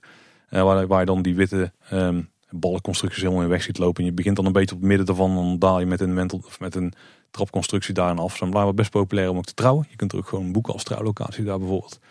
Waar de highlight was denk ik wel de kapel. Bijna een soort kerk die ze daar eh, hadden. Dus helemaal uit het zout gehouden. Eh, Mhm. Echt een enorm grote ruimte. Maar dan ook eh, met allemaal beeldhouwwerk wat dan in de muren vastzit. En nou van die tableaus en zo met eh bijbelse uitbeelding. Met erachter ook soms licht. Dus ik denk dat ze ook aan de achterkant de tunnels hebben uitgehakt. Om wat licht erachter te bevestigen of zo. Ook met een altaar van zout en alles van zout. Maar echt gewoon ook super mooi vormgegeven. En dat was dus ook een van die plekken waar een paar van die gescoute mijnwerkers hun beeldhouwkunsten konden laten Ah, zien. ja, Zeg maar. ja. Wel heel veel tegenwoordig afgezet. Dat was vroeger niet. Dan kon je alles aanraken. En op een gegeven moment hebben ze gewoon alles opnieuw moeten uithouden daar. Of in ieder geval hele delen. Zeg maar alles boven ja, waar je bij kon. Want eh, warme, vettige handen. Dus niet zo goed voor eh, die zout. eh, die, die, die, die scherpe zoutrandjes. Zeg maar, want die sluiten dan gewoon weg. Maar was het nu zeg maar, is die mijn nog steeds in bedrijf of is het nu puur een toeristische attractie? Nee, is 20 jaar geleden zijn ze volgens mij geen actief zout meer gaan aan het delven geweest. Want toen daar zout werd gevonden, toen was het echt een super schaars goedje nog, zeg maar. Want hoe je het dan uit de zee en zo kan halen, waren ze niet echt achter. Maar tegenwoordig kun je volgens mij veel makkelijker zout overal vandaan halen. Mhm. Eh, dus zijn ze dat maar doen. Maar het is wel eh, een, ik weet niet meer de exacte cijfers, maar de zoutindustrie was wel een van de voornaamste eh, economische pijlers van Polen voor een hele lange tijd. Daar hebben we het echt over, zeg maar, eeuw, ja, misschien een eeuw of langer geleden. Mhm. Dus in die tijd was Polen heel rijk en daar zijn ook al die grote steden mee gebouwd. Ik weet niet meer scherp, ik heb het niet helemaal meer scherp, maar volgens mij was het echt een derde van, het, eh, van waar hun het geld uit halen als land, zeg maar. Dus dat was best eh, aanzienlijk, misschien zelfs wel meer. Ja, dit is nu echt een toeristische attractie. Je hebt ook helemaal op het allerdiepste punt zit ook een restaurant eh, met nog een museum en ook met, de met de giftshop en zo, weet je wel. Ja, ja, ja. Je hebt ook midden op de route wat toiletten en zo zitten. Dus ik heb mijn diepste toiletbezoek ooit gedaan, Tim. Speciaal even daarvoor naar het toilet geweest. Ehm, en Ik uiteindelijk zit te denken, heb je daar een selfie van doorgestuurd naar de kleine boodschap ik heb een foto gemaakt van het toiletbordje. Ja. Ja, ja. en dat is ook de plek waar je met de lift eventueel kunt komen. Dus als je dus zo'n trouwerij hebt, hoeft niet iedereen al die trappen naar beneden te lopen. Dan kun je gewoon met de lift naar boven en naar beneden. En we stonden op een gegeven moment al in een vrij grote ruimte. En dan kon je al met zo'n eh, gewoon zo'n moderne eh, Schindler of eh, ik weet niet wat, wat voor lift ze hier hadden. Kon je dan ook naar boven. Schindler's lift. ja, zeker. Die zat daar. Gewoon een beetje van zo'n moderne RVS ding met glas erin en zo. En dan kon je moest je als je omhoog gaat denken, oh dat wordt wel een leuk ritje daar naar boven. Ja, nou dat was dus niet. We gingen echt gewoon met de mijnwerkerslift naar boven. We werden met kijken, zes volwassenen en onze twee kinderen ingepropt. En dat was echt proppen. We stonden echt gewoon eh, met de schouders bij elkaar getrokken. De schouder aan schouder in dat ding. Eh, nou, dus zonder ik denk, nou oké, dit, dit is wel voor heel even vol te houden. Dus toen eh, ging de lift bewegen, maar die ging naar beneden. Ik denk? En toen stapte dus boven ons nog een setje mensen in, zodat we de twaalf tegelijk konden vervoeren. Ja, ja. dus we stonden nog langer te wachten. En toen gingen we naar boven. En toen waren wij natuurlijk ook pas de tweede die er weer uitgelaten werden. Dus we hebben daar, denk ik, een minuut of zes, zeven in die lift uh, opgepropt gestaan. Gelukkig met twee Nederlanders toevallig. En uh, twee Duitsers die prima Nederland, Nederlands konden verstaan. Dus dat was wel gezellig. Maar comfortabel was het allerminst, zeg maar. Licht claustrofobisch. Ja, ja, en dan ging ik nog een beetje in het donker en zo naar boven. Uiteindelijk was het best een ervaring. Dus, uh, maar, had... maar wel goed voor de mijnwerkersbeleving, toch? Ja, dat was het. ja, je hebt ook echt mijnwerkersroutes ook nog daar trouwens. Wij hebben gewoon de toeristische route gedaan. Dan ga je blijkbaar echt met een helm nog door wat stuk heen, een beetje kruipen en zo ook. Maar dan zie je niet de mooiste dingen. Dus ze raden wel aan als je gewoon de mooie dingen wil zien, pak die toeristische route. Maar je hebt wel uh, echt een mijnervaring, ook als je daar wilt in. Gaaf. En eh, was, was dit ook zo'n item wat je, waarvan je echt van tevoren al wist van dit wordt echt een van de, de hoogtepunten van de, de route, dus hier wil ik zeker naartoe?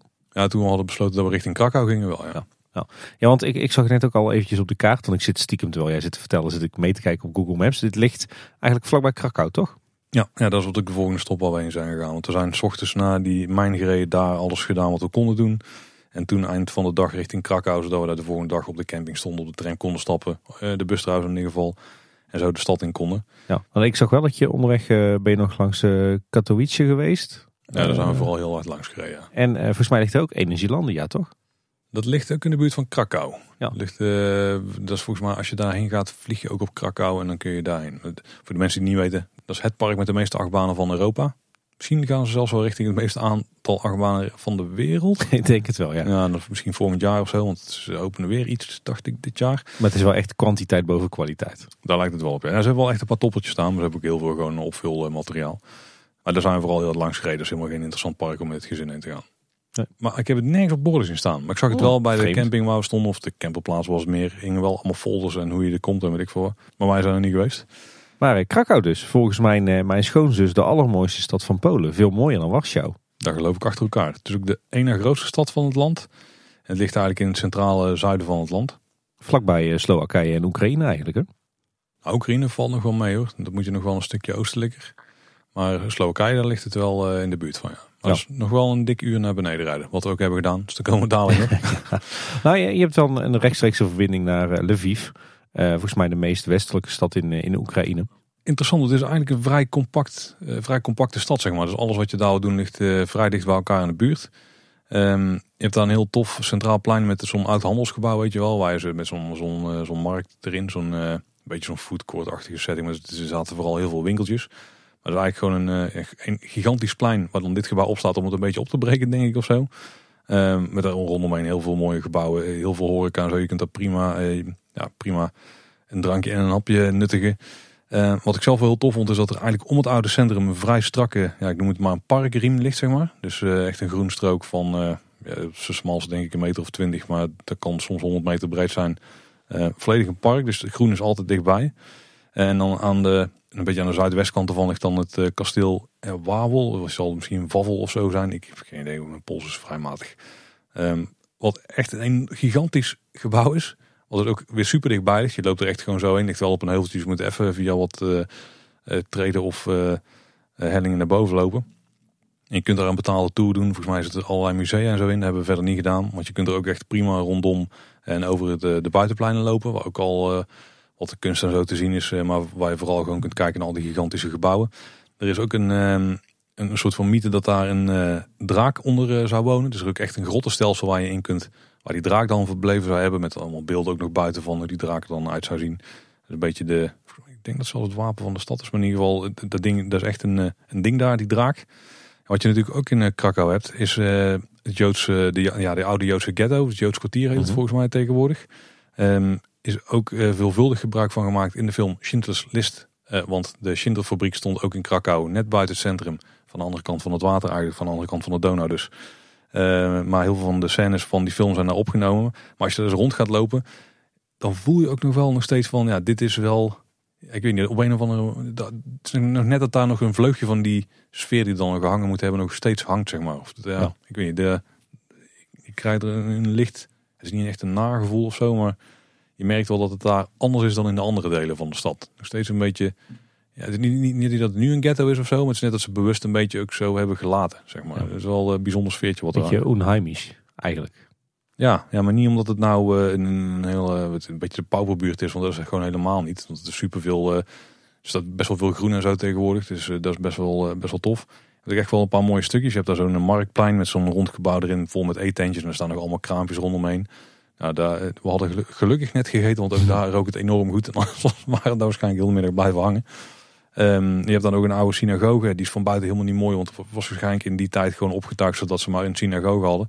Met eraan het, het grote plein waar allemaal terrasjes en zo maar zitten. Um, je hebt er dus ook um, de Schindlers Passage, zo noemen ze hem volgens mij. Dat is een heel bekend beeld uit de film Schindlers List. Die ze daar dus hebben opgenomen met ook informatie over uh, hoe het er tijdens die, die periode dat, dat uh, Joodse inwoners van de stad eigenlijk in een steeds kleiner wordend gebied werden gepropt, zeg maar. En wat het allemaal voor effect had en hoe het verzet dat dan in die, in die wijk en zo uitzag. Dus ook super interessant. Was, was een beetje de verborgen parel misschien wel van, uh, van de stad hier. Want de rest van de stad is allemaal groots, mooi, mm -hmm. hoge gebouwen zeg maar. En hier is het, ja, de hele sfeer daar was anders. Wel, uh, wel tof. En ook ja. weer dus op loopafstand van het centrum. Gewoon echt, ja, je steekt daar gewoon de ringweg een beetje over en dan ben je er in één keer al. En als je daar dan weer het water zou oversteken, zou je ook nog bij de fabriek van Schindler zijn, waar je dus ook uitgebreide tours kunt volgen. Uh, ook een hoop interessante musea en zo, Tim. Um, maar die hebben we eigenlijk allemaal overgeslagen op eentje na. Want wij zijn naar het Pinballmuseum geweest. Oh, de, van de, de automaten. Ja, we kwamen, ik, kwam het gewoon tegen op Google Maps.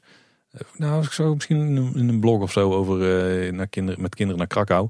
Met dat is een pinballmuseum, zit gewoon ergens in een kelder. Uh, vrij lastig te vinden, entree, maar als je hem vindt, is wel een goudmijntje. Want je betaalt daar een paar euro, volgens mij een euro of acht of zo. En dan kun je een uur lang vrij spelen op alle automaten die er staan. Er staan 40 of 45 pinballkasten in ook verschillende leeftijdscategorieën ingedeeld en zo. En ook met een paar opengewerkte modellen dat je ook gewoon kunt zien precies wat er gebeurt in zo'n apparaat. Mm -hmm. Dat is dan het museumstukje ervan, denk ik. Denk ze dat we subsidie krijgen, weet ik ook niet. Uh, maar ook nog wat uh, speelhalkasten met oude, moderne, klassieke um, games. Maar vooral de pinballapparaten, ja, ik, kan, ik vind het echt super vet. Flipperkasten zijn echt een hele mooie vorm van vermaak. Maar die eigenlijk het beste tot z'n recht komt als je er niet steeds geld in hoeft te stoppen. Ja. Anders is het gewoon echt niet leuk. En hier was het gratis vrij spelen. En de kinderen vonden het ook echt super vet. Je kunt er hier eentje in de studio neerzetten voor de ontspanning. Wij hebben er uh, jaren in gehad op kantoor. En dat was uh, niet per se altijd goed voor de productiviteit. Wel voor de onderlinge competitie. Ik kan het me levendig voorstellen, ja. ja. Uh, dus het was een mooie tussendoortje. Ook gewoon even afwisselen van uh, de, de oude grootste stad. En dan even in zo'n kneuterige kelder jezelf vermaken. Prima. En we zijn ook, Tim, in de Leaky Cauldron geweest. Oh. Uit Harry Potter. Ja, inderdaad. Ja, tenminste die, die indruk wilden ze ik denk dat de copyright issues uh, hier even door de vingers zijn gezien. Uh, het was, in naam was het Harry Potter, in stijl was het Harry Potter. Kwaliteit technisch was het uh, niks van Harry Potter. Het was ook gewoon weer in de kelder, een beetje aangekleed voor kerstlampen. Ja. Licht, licht gethematiseerd. het was ons aangeraden door mensen die we tegenkwamen in, in het Pinballmuseum. Die vertelden mm. daar enthousiast over. Ja, ik had het van tevoren wel gezien. Ik denk, ja, volgens mij is het echt zo'n mega tour strap. Was het op zich ook wel. Maar uiteindelijk kon je daar dus drankjes bestellen. Brouwsels, ja. zeg maar. Dus wij hebben een liefdesdrankje en een uh, geluksdrankje of een moeddrankje of zo besteld. En die ervaring is dan waarschijnlijk kost een paar euro. En dan krijg je een, uh, hadden wij gewoon, dat was eigenlijk gewoon vruchtendраnkcocktails, dus zonder alcohol erin. Waar ze dan zo'n, uh, ja, zeg maar zo'n thee-ei in gooien waar wat droogijs in zitten. Dus die dingen die stomen ja. als de neten. Kinderen vonden het super vet. Een beetje foto's gemaakt en zo. Prima vermaakt. Maar... Hoort er ook bij op vakantie, hè? toch af en toe wat fout. Nou, wij dachten dat je ook kon eten, maar het bleek eigenlijk alleen maar een beetje zoete lunch te zijn die daar ja, kon halen. Dus wat wafels en dat soort frassen. Die hadden we al naar binnen gewerkt. Dus, uh... nou, ik kan je vertellen, zelfs in Londen stikt het van dit soort uh, foute tourist rond uh, Harry Potter. Ook al heb je daar een aantal echt officiële attracties zitten rond Harry Potter. En daar heb je ook dit soort foute plekken. Dus... Zonder copyright issues? Of, nou, ik denk dat die daar ook wel spelen, ja. Oh, okay.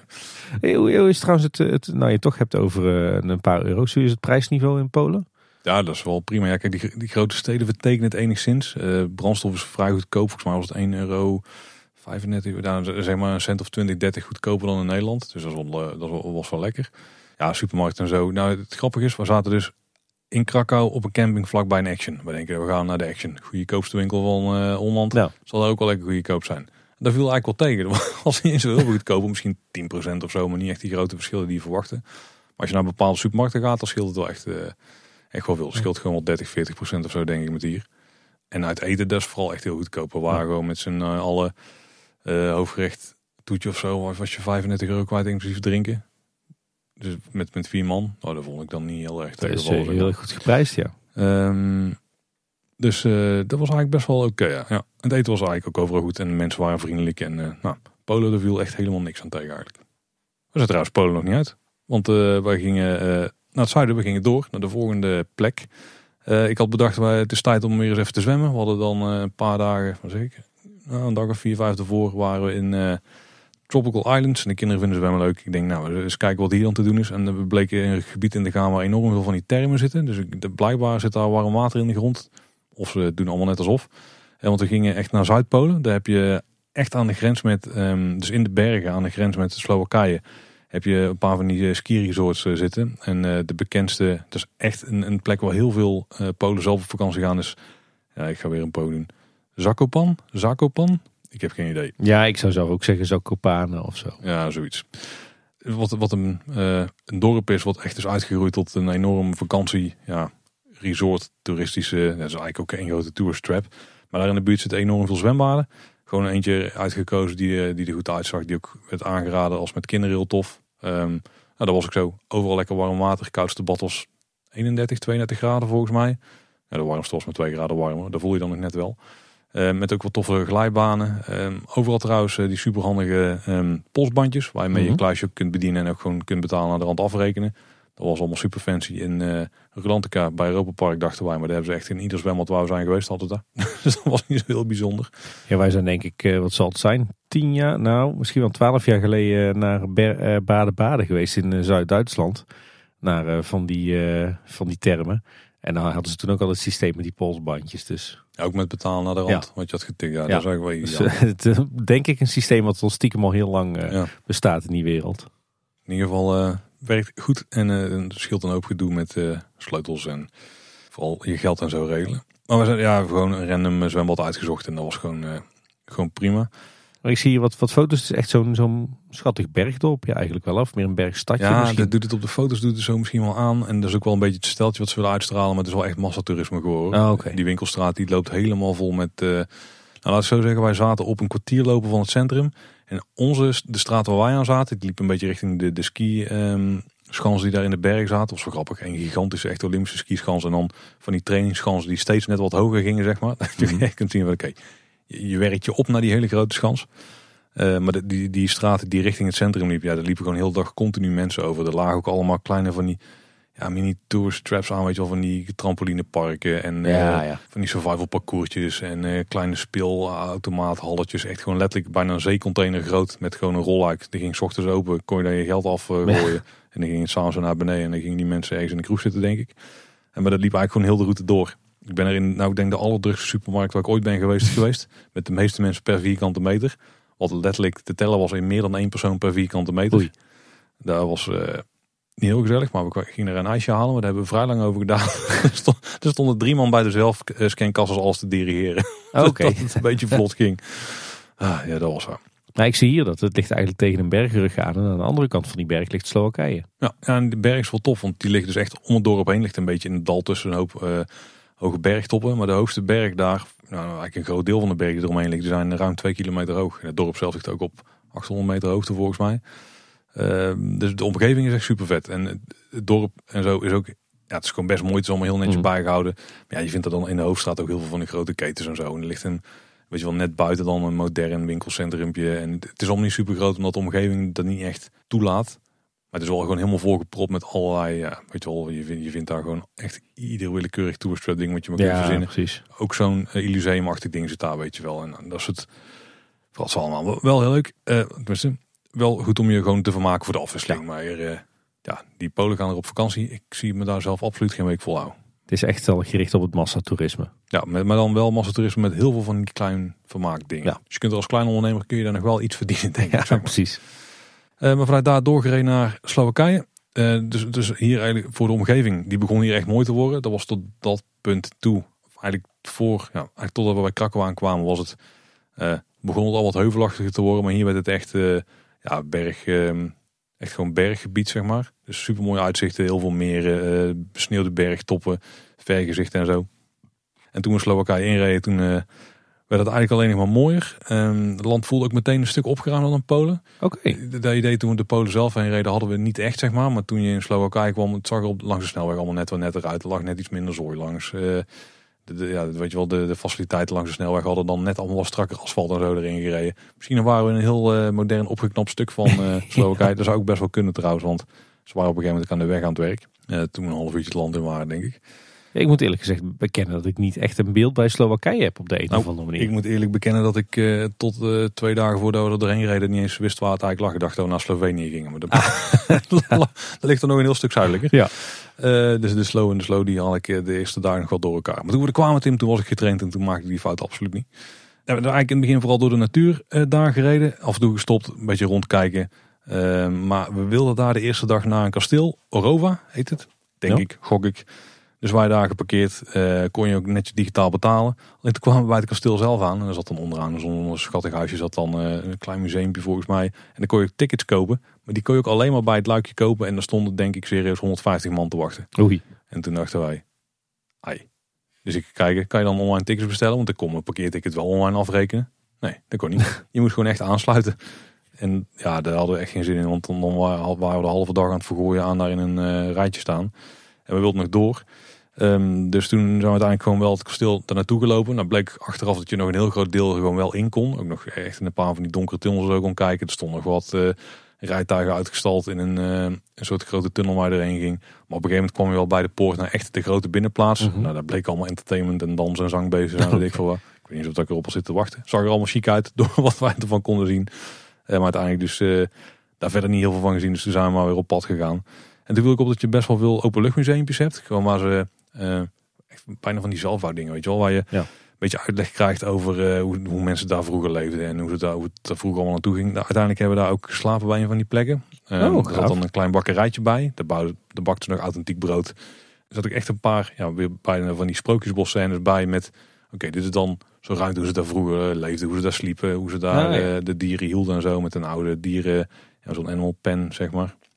Ook echt super mooie omgeving met uitzicht op de bergen en gewoon leuk om even te zien. Geen super highlights of zo, maar het viel me vooral op hoeveel van die plekken er waren die dat hadden. Als je gewoon daar zocht naar, Open Air Museum. ja, nou, dat, volgens mij Google die vertaalt het een beetje. Als je zoekt naar openluchtmuseum, daar Ja. in dat gebied waar wij zaten, echt tientallen van die plekken. Dus ik had heel veel stipjes op de kaart die eigenlijk allemaal een beetje hetzelfde waren. Had ik toen wel door toen we daar liepen. Maar dat was wel, ehm, was wel ook gewoon heel netjes. Ook met een heel net toilet en zo erbij, wat dus openbaar was. Dat was ook een beetje het toilet dan, ja, het was officieel niet echt een campingplaats, maar je mocht er overnachten. Mhm. Waar eruit fatsoen dus maar een broodje gekocht hebben, want je bent er dan toch. Het lijkt me ook wel gaaf om een land te ontdekken waarvan je echt nog helemaal niks weet. Ja, nou, ik had op een gegeven moment wel door dat de hoek waar wij dan in waren gereden was net een tikje minder toeristisch. Maar als we echt één afslag, de- op een gegeven moment kwamen we een soort T-splitsing. Als we daar links waren gaan, dan waren we echt in het megatoeristisch stuk terechtgekomen. Had ik nog wel wat pinnetjes neergedropt van, Ja. weet je wel, maar er zaten echt mini-attractieparkjes, zwembaden, groot meer met eh, allerlei eh, vertier eromheen en zo. Waar we waren er net een beetje meer het, het, het stukje voor de locals ingegaan. Want dan Ja. zag je wel, die plek waar wij kwamen, daar kwamen vooral locals. En af en toe stopte er een verdwaalde touringcar waar dan in één keer een hele lading mensen uitkwam die heel de bakker leeg gekocht en dan weggingen. maar wel wel tof. Ja, alleen dat was dus wel de dag, de dag dan, toen we wegreden was volgens mij 1 mei. Dus toen hadden we al gepland, nou misschien moeten we nu gewoon een heel eind gaan rijden. Dus wij, ehm, dat bleek achteraf gezien ook goed te zijn, want ze waren echt overal aan de weg aan het klussen. Dus ze waren daar hypermoderne, nee, ze hadden al tunnels, Ja. maar die waren ze aan het verbreden. Dus ze waren gewoon door de tunnel met nog zo'n boor heen aan het rijden, zodat waarschijnlijk daar twee baanswegen per tunnel in konden. Als er twee tweebaanswegen. Maar die waren ze aan het boren, dus wij moesten allemaal van die slingerwegjes door de bergen langs de, eh, ja, ik wou zeggen, de kabbelende beekjes. Maar er waren ook gewoon af en toe de watervallen en eh, door, door de bos heen echt een hele vette, hele vette stukken gereden daar. Klinkt inderdaad wel als een hele gaaf route, stiekem. Ja, ja, ik vond het jammer dat we tot dan toe niet echt stukken natuur of zo hadden kunnen lopen. Zeg maar. Het was vooral er doorheen rijden. Maar op dat soort dagen is het wel dat het rijden is net zoveel vakantie als eh, gewoon een stad of zo bezoeken. Want je Ja. zit echt gewoon continu om je heen te kijken. En het voordeel was, we stonden af en toe in de file. En dan kon je ook op je gemak Ja, om je heen kijken. Al waren het niet echt chille plek om in de file te staan, maar dat terzijde. Ehm toen zijn we die dag eigenlijk in, ja, wel vrij vlot naar Bratislava gereden. Dus onze Slowakije, dat was vrij beperkt hoor. Wat de, de hoofdstad is van Slowakije. Ja. Eh, helft van het aantal inwoners van Amsterdam. Het is een vrij kleine hoofdstad voor, eh, nou, ook voor Europese begrippen. En eh, dit ligt echt aan de grens met Oostenrijk. En ik heb het even opgezocht, want ik, ik zag het toen op de kaart en ik besefte me toen in één keer hoe dichtbij Wenen die stad ligt. En toen heb ik het gecheckt in en dit blijkt dus de meest dichtbijliggende hoofdstad bij een andere hoofdstad te zijn.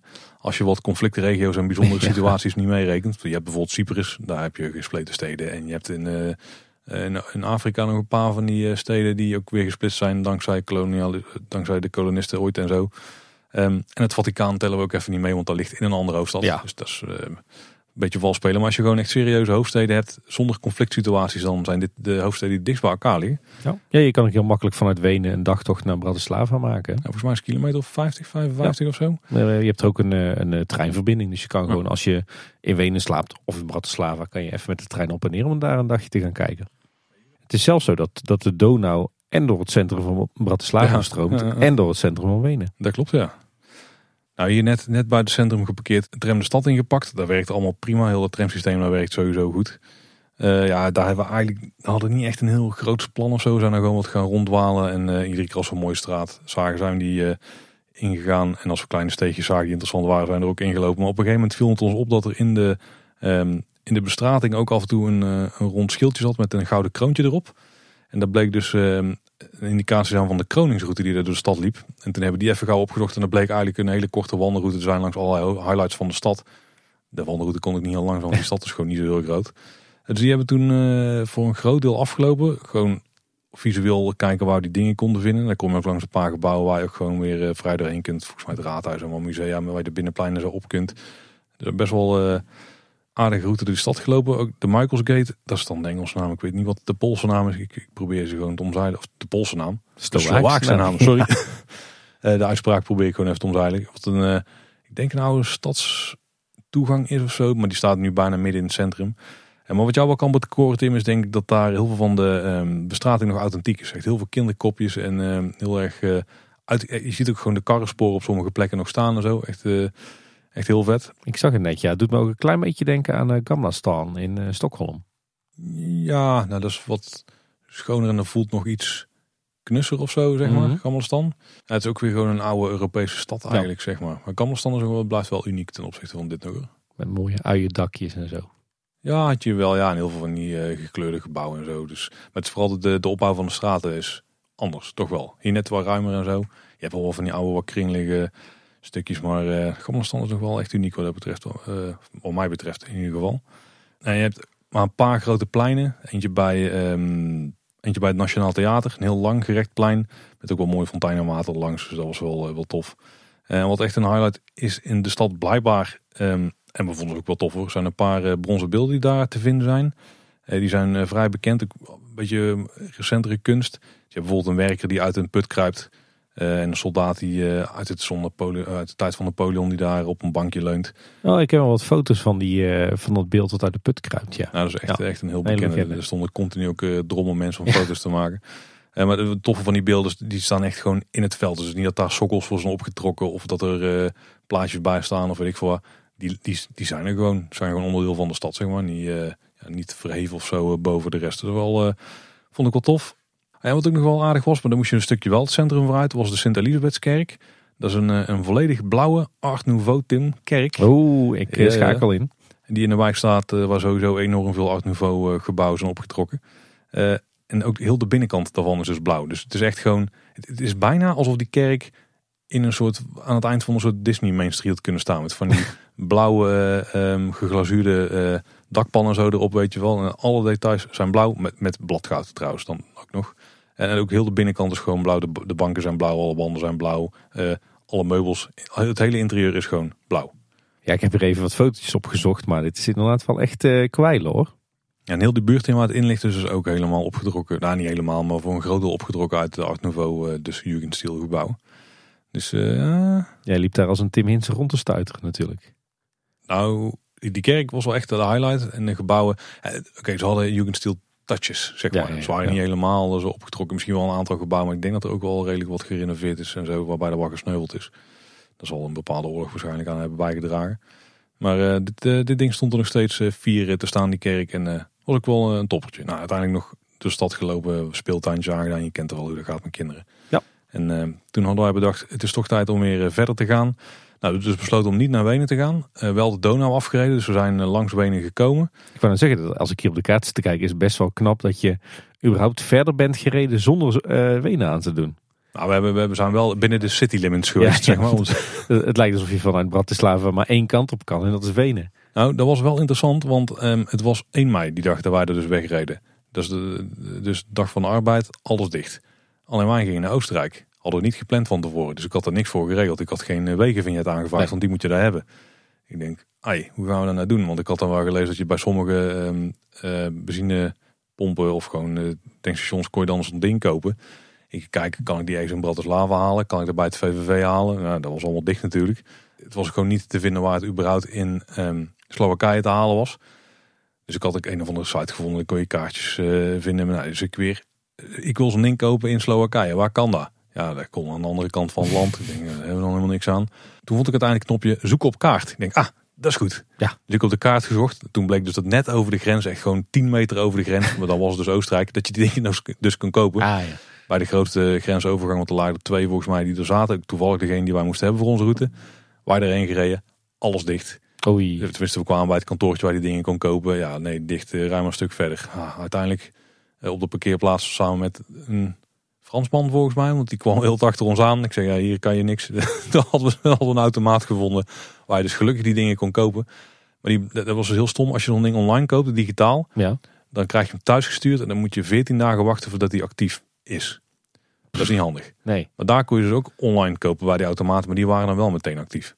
Die verkomen op kenteken, zeg Ja. maar. Ik denk, ja, laat dat dan gewoon... Staat dat dan online toe? Bij Slowakije was het ook, moest je ook zo'n ding hebben. Maar die kon je gewoon een dag van tevoren, zeg, nou zelfs een minuut van tevoren nog kopen. En dan had je hem gewoon. Ja. Dus dat weet ik veel, 14 euro voor eh 10 dagen of zo. En bij Polen, bij Polen was het, ja, bij Polen was het weer anders trouwens. Als we het dan toch over tolwegen en zo hebben. Daar had je een paar tolwegen. Dan moest je ook digitaal een vignetten verkopen. Dat kon gewoon via een app. Dat werkte echt Ja. prima. Ja. En dan moet je zei gewoon, ik rij van daar tot daar op die weg. Dat is wel een beetje kloten. Dan moet je uitzoeken van tevoren hoe je precies rijdt. We hadden gewoon het hele traject gepakt. Want dat kostte dan 3,60 euro of Ja, zo. weet ik veel waar. En dan was het geregeld. Eh, en voor andere delen moest je een algemeen vignet kopen volgens mij. Of nee, daar had je gewoon nog poortjes. Maar die hebben maar eentje aangedaan. Dus daar, daar wees zichzelf gewoon. Ja.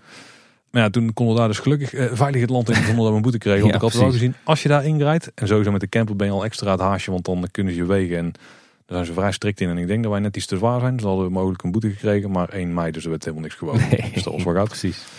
Nou, benen zijn we dus hard voorbij gereden, want wij eh, moesten verder naar het oosten. Want zoals ik al zei, op een gegeven moment lagen de laatste paar dagen van de vakantie een beetje vast. En die moesten we opvullen met ja, een beetje dingen eh, tussendoor eigenlijk. Heel, heel onderbiedig klinkt het, maar we hadden niet echt highlights meer tussen, eh, dat, tussen eh, Bratislava liggen en het einde.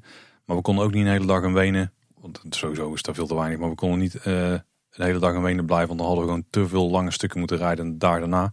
Waarbij we eigenlijk praktisch de Donau hebben gevolgd. Ook hele stukken gewoon echt langs de Donau gereden. Eh, wat best wel vet is, want dan heb je eh, heel veel plekken waar je heel makkelijk de natuur in kan. Want de Donau heeft waarschijnlijk langs de bergen, vermoed ik, erosie en zo veroorzaakt. Waardoor je langs de Donau aan één kant heel veel eh, bergen en zo hebt. Dus dan heb je heel veel mooie plekken waar je kunt wandelen. Waar je tussen de watervallen kunt lopen en zo.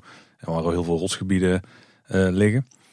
Dus dat hebben we dan op één of twee plekken nog gedaan. En ehm, uiteindelijk kwamen we uit in Linz. Ik had daar nog nooit van gehoord, Tim. Maar dat blijkt de derde stad van Oostenrijk te zijn. Ja. Weet, jij de top 5 van Oostenrijk? Want ik dacht namelijk dat een paar steden veel groter waren dan Linz. Maar Ja, ik heb Google Maps op voor me. Dus dan ga ik eh, volgens mij vals spelen. Want dan kom ik ook op eh, Salzburg, Graz en Innsbruck. en ik dacht dus dat Salzburg en Innsbruck echt twee grote steden waren. Ja. Maar die blijken vrij klein te zijn. Rond 150.000 inwoners volgens mij. Linz zit er net boven en Graz is dan de tweede van, eh, van Oostenrijk. Oké. Dan had ik ook, hier moet ik ook mijn wereldbeeld even bijstellen. zeg maar. Maar Linz, dat is, wat is dat? Dat is een beetje, eh, nou ja, een beetje Noord-Oostenrijk toch? Als je eigenlijk een lijn trekt vanuit Wenen naar het oosten, dan ligt dit eh, nou toch al een heel eind richting Duitsland, denk ik. Ja, tussen Wenen en München in eigenlijk. Zeker een lijn richting het oosten. Je moet een lijn vanuit Wenen richting het westen Ja. trekken. Ja, dat is handiger. Ja, het ligt volgens mij halverwege tussen Wenen en München. Ja, en dat klopt wel vrij aardig, ja. ja. Nou, dit blijkt dus achteraf dat ik, eh, toen we daar waren, helemaal niet door of opgezocht. Maar de stad te zijn waar Adolf Hitler is opgegroeid. En ook eh, vrij veel, eh nou, daar heeft hij ook gestudeerd en zo. En daar heeft hij bijvoorbeeld ook gestudeerd. Ehm, tussen de studie die hij afbrak. Ik ben geen expert, maar ik heb het toevallig allemaal gelezen ter voorbereiding voor deze aflevering. Eh, en die zal vast een leuk stadscentrum hebben, die stad. Daar zijn we ook gewoon wel geweest, heel kort ook gegeten. Maar dat was niet de Mhm. reden waarvoor wij hier kwamen, Tim. Want we kwamen hier voor de Puslingbergbaan. Klinkt als een treintje. Een trammetje. Ah, Die rijdt Heerlijk. tussen het centrum van de stad en eh, de top van de Puslingberg. En eh, dat is met 11,6% een van de stelste tramlijnen ter wereld die niet met eh, tandwielverbinding of zo werkt. Gewoon echt met rondwiel op staal, zeg maar. Mhm. Volgens mij alleen in Lissabon dachten ze dat nog steilere waren, maar het was een beetje een onduidelijk gegeven. Het is in ieder geval de stelste van Oostenrijk. Dus misschien niet zo'n heel erg knap record of zo. Het is maar 4,1 kilometer lang en rijdt echt gewoon vanaf echt het centrum van de stad de berg op. Als je daar meer over weet, het ligt ook een museum aan de, volgens mij is dat de eerste stop van de route. Want daar stopt een keer of vijf. daar heb je een museumpje, dus dan kun je alles over die, die baan leren. En die rit naar boven is natuurlijk al een attractie op zich. Hij gaat vrij en op hele stukken kun je al vrij goed de omgeving bekijken. En bovenaan heb je ook een station. En die vorm daarvan die, uh, deed mij heel erg het vermoeden geven dat daar vroeger een grote draaischijf of zo'n turntable uh, stond. Waarmee je gewoon het hele tramstel kon omdraaien. Als je oude foto's ziet zie je ook dat de trammen veel, uh, trammetjes veel korter waren in die tijd. maar nu heeft het eigenlijk heel praktisch opgelost. Die trammetjes die hebben gewoon twee bestuurdersposities aan de uiteinde van de trein. Dus de bestuurder loopt gewoon naar de andere kant. En dan rijdt hij terug en dan in het midden van de baan kunnen ze elkaar ergens passeren op het midden van het traject. Ja, bovenaan is volgens mij een oud verdedigingswerk of zo. Daar kun je volledig rondomheen lopen. Hebben ze een mooi aangelegd pad omheen zitten met af en toe speeltuintje. En heel veel uitzichtpunten. Ook heel veel horeca zit daar uh, rondomheen. Uh, dus ja, het is gewoon een van de toeristische highlights volgens mij van het dorp. Maar ook, eigenlijk was dat ook niet echt de reden dat we er kwamen, Tim. Want de eerste reden waarom ik bij Lins uitkwam, ja? was omdat ik op een gegeven moment op Google Maps daar uh, de Grottenbaan had gespot. Ik zie hem net voorbij komen, ja. Nou, dan zie je ook hoe fout dat ding is. Ja, nou, ja. Want dat is een, een Dark Ride uit 1906. Ja, en die heeft inmiddels wel een paar updates uh, gezien. Uh, ja, ik zag hier foto's van met allemaal kleurrijke uh, lampjes in grotten en zo. En wat uh, scènes met een beetje trollen slash kaboutertjes en zo. Ik denk, nou, dit, dit, dit moeten wij gewoon gaan zien. Dus wij daar naartoe. De trammetje is ook de enige manier waarop je er echt met goed fatsoen kunt komen. Je kunt daar boven wel parkeren. Wij hadden de camper dan never nooit niet kwijt gekund. Um, gewoon letterlijk iemand, je moet door een poortje heen en dat kon ook gewoon iedereen. En je betaalt volgens mij een euro, ik weet het niet meer, 8, 9 euro, misschien iets meer. Nou, ik vond het in ieder geval vrij veel voor wat het uiteindelijk bleek te zijn. Want het is een, uh, een treintje wat eh, met, met een draak voorop trouwens. Ja, ja. Um, handmatig bediend, wel elektrisch gelukkig. Die dan door een grot heen rijdt die in een of andere oude verdedigingstoren is gebouwd. Het is ook niet zo'n super grote diameter, denk ik een meter of 25, 30 of zo. Het is gewoon een perfecte cirkel. Uh, rechts omrijden. En je rijdt dan drie rondjes door die grot. En de eerste keer staan links alle scènetjes aan. um, en die kun je dan zien, er zit heel ja, wat rudimentaire beweging in, zeg maar. En trouwens, de afwerking van de grot, Tim, die kan ik jou heel makkelijk uitleggen. Want dat is een beetje de Indische waterlelies oude stijl, uh, zeg maar. ja. En als je het tweede rondje rijdt, dan gaan rechts alle scènetjes aan. Nou, die vormen dan samen een verhaaltje. En helemaal aan het einde dan, dan, dan gaat de partymuziek aan. De enigszins, ah, oké, okay, een beetje de Duitse slager uh, partymuziek. Uh, ja. en dan gaan alle lampen en allerlei felle kleuren aan. Best wel, ziet er best wel indrukwekkend uit door in de rij nog één laatste rondje. En dan stopt de, uh, de drakentrein weer. En dan pompen ze nog net even met de rookmachine. Gewoon handmatig, je zag daar vrouw gewoon op een knopje drukken. pompen ze nog even wat rook uh, uit de mond of uit de neusgaten van die draak. En dan is het weer klaar. Ik denk, nou, dat is vrij duur betaald voor het geld wat we voor hebben neergelegd. Je bent een minuutje of vier, vijf bezig of zo. En het is, het is best geinig. En het historisch besef is wel... nou, dat maakt het dan nog enigszins de moeite. Maar toen bleek dat je ook nog een heel stuk beneden had. Ja. Waarbij je in een soort uh, ja, sprookjesdorp komt of zo. Een beetje Engels aandoend. Dus met allemaal hoge gebouwen rondom je heen. Wel uh, op schaal, zeg maar. Dus uh, ik denk dat de façades een meter of vier en een half hoog waren. Maar dan wel met een verdieping of vier. Met in het midden ook nog een soort ja, ook gebouw. Dus je loopt eigenlijk een rondje door zo'n oude Engelse straat. Um, maar dan kun je tussen de gebouwen door. En ook eigenlijk voordat je in dat gebiedje komt kun je allerlei uh, sprookjescènes bekijken. Ik denk dat er in totaal ook in het gebouw zelf een stuk of 15 tot 20 verstopt waren. Die dan allemaal in gang kunt zetten met een knopje. En dan worden er stukken van de scènes uitgelicht. Je heel soms beweegt er waar, dan komen er geluidseffecten. Wordt het verhaal verteld. Hele slechte voice acting en zo. Maar wel schattig, wel grappig. En je krijgt er dan gelukkig bij. Dat maakt het net iets uh, spectaculairder dan het was. Maar niet echt een aanrader per se. Nee. Ik denk voor, het, voor de historie misschien. Uh, ik had er opgezocht, is, dat dan, is dit dan een hele bijzondere oude Dark Ride of zo. Nou ja, in het rijtje bijzondere oude Dark Rides komt hij niet per se voor. Volgens mij heeft Prater en Ween heeft nog een paar net wat oudere. Nou, niet ouder. Die zijn allebei net iets jonger. Ja, dan, dan hebben we daar ooit gestaan die nog ouder waren. Ja, ja. zijn inmiddels dan uh, weg. Misschien is het wel een van de oudste overlevenden of zo nog. Maar ik, ik kon er niks verder bijzonders over zien. Maar 1906, ik vond het vrij oud.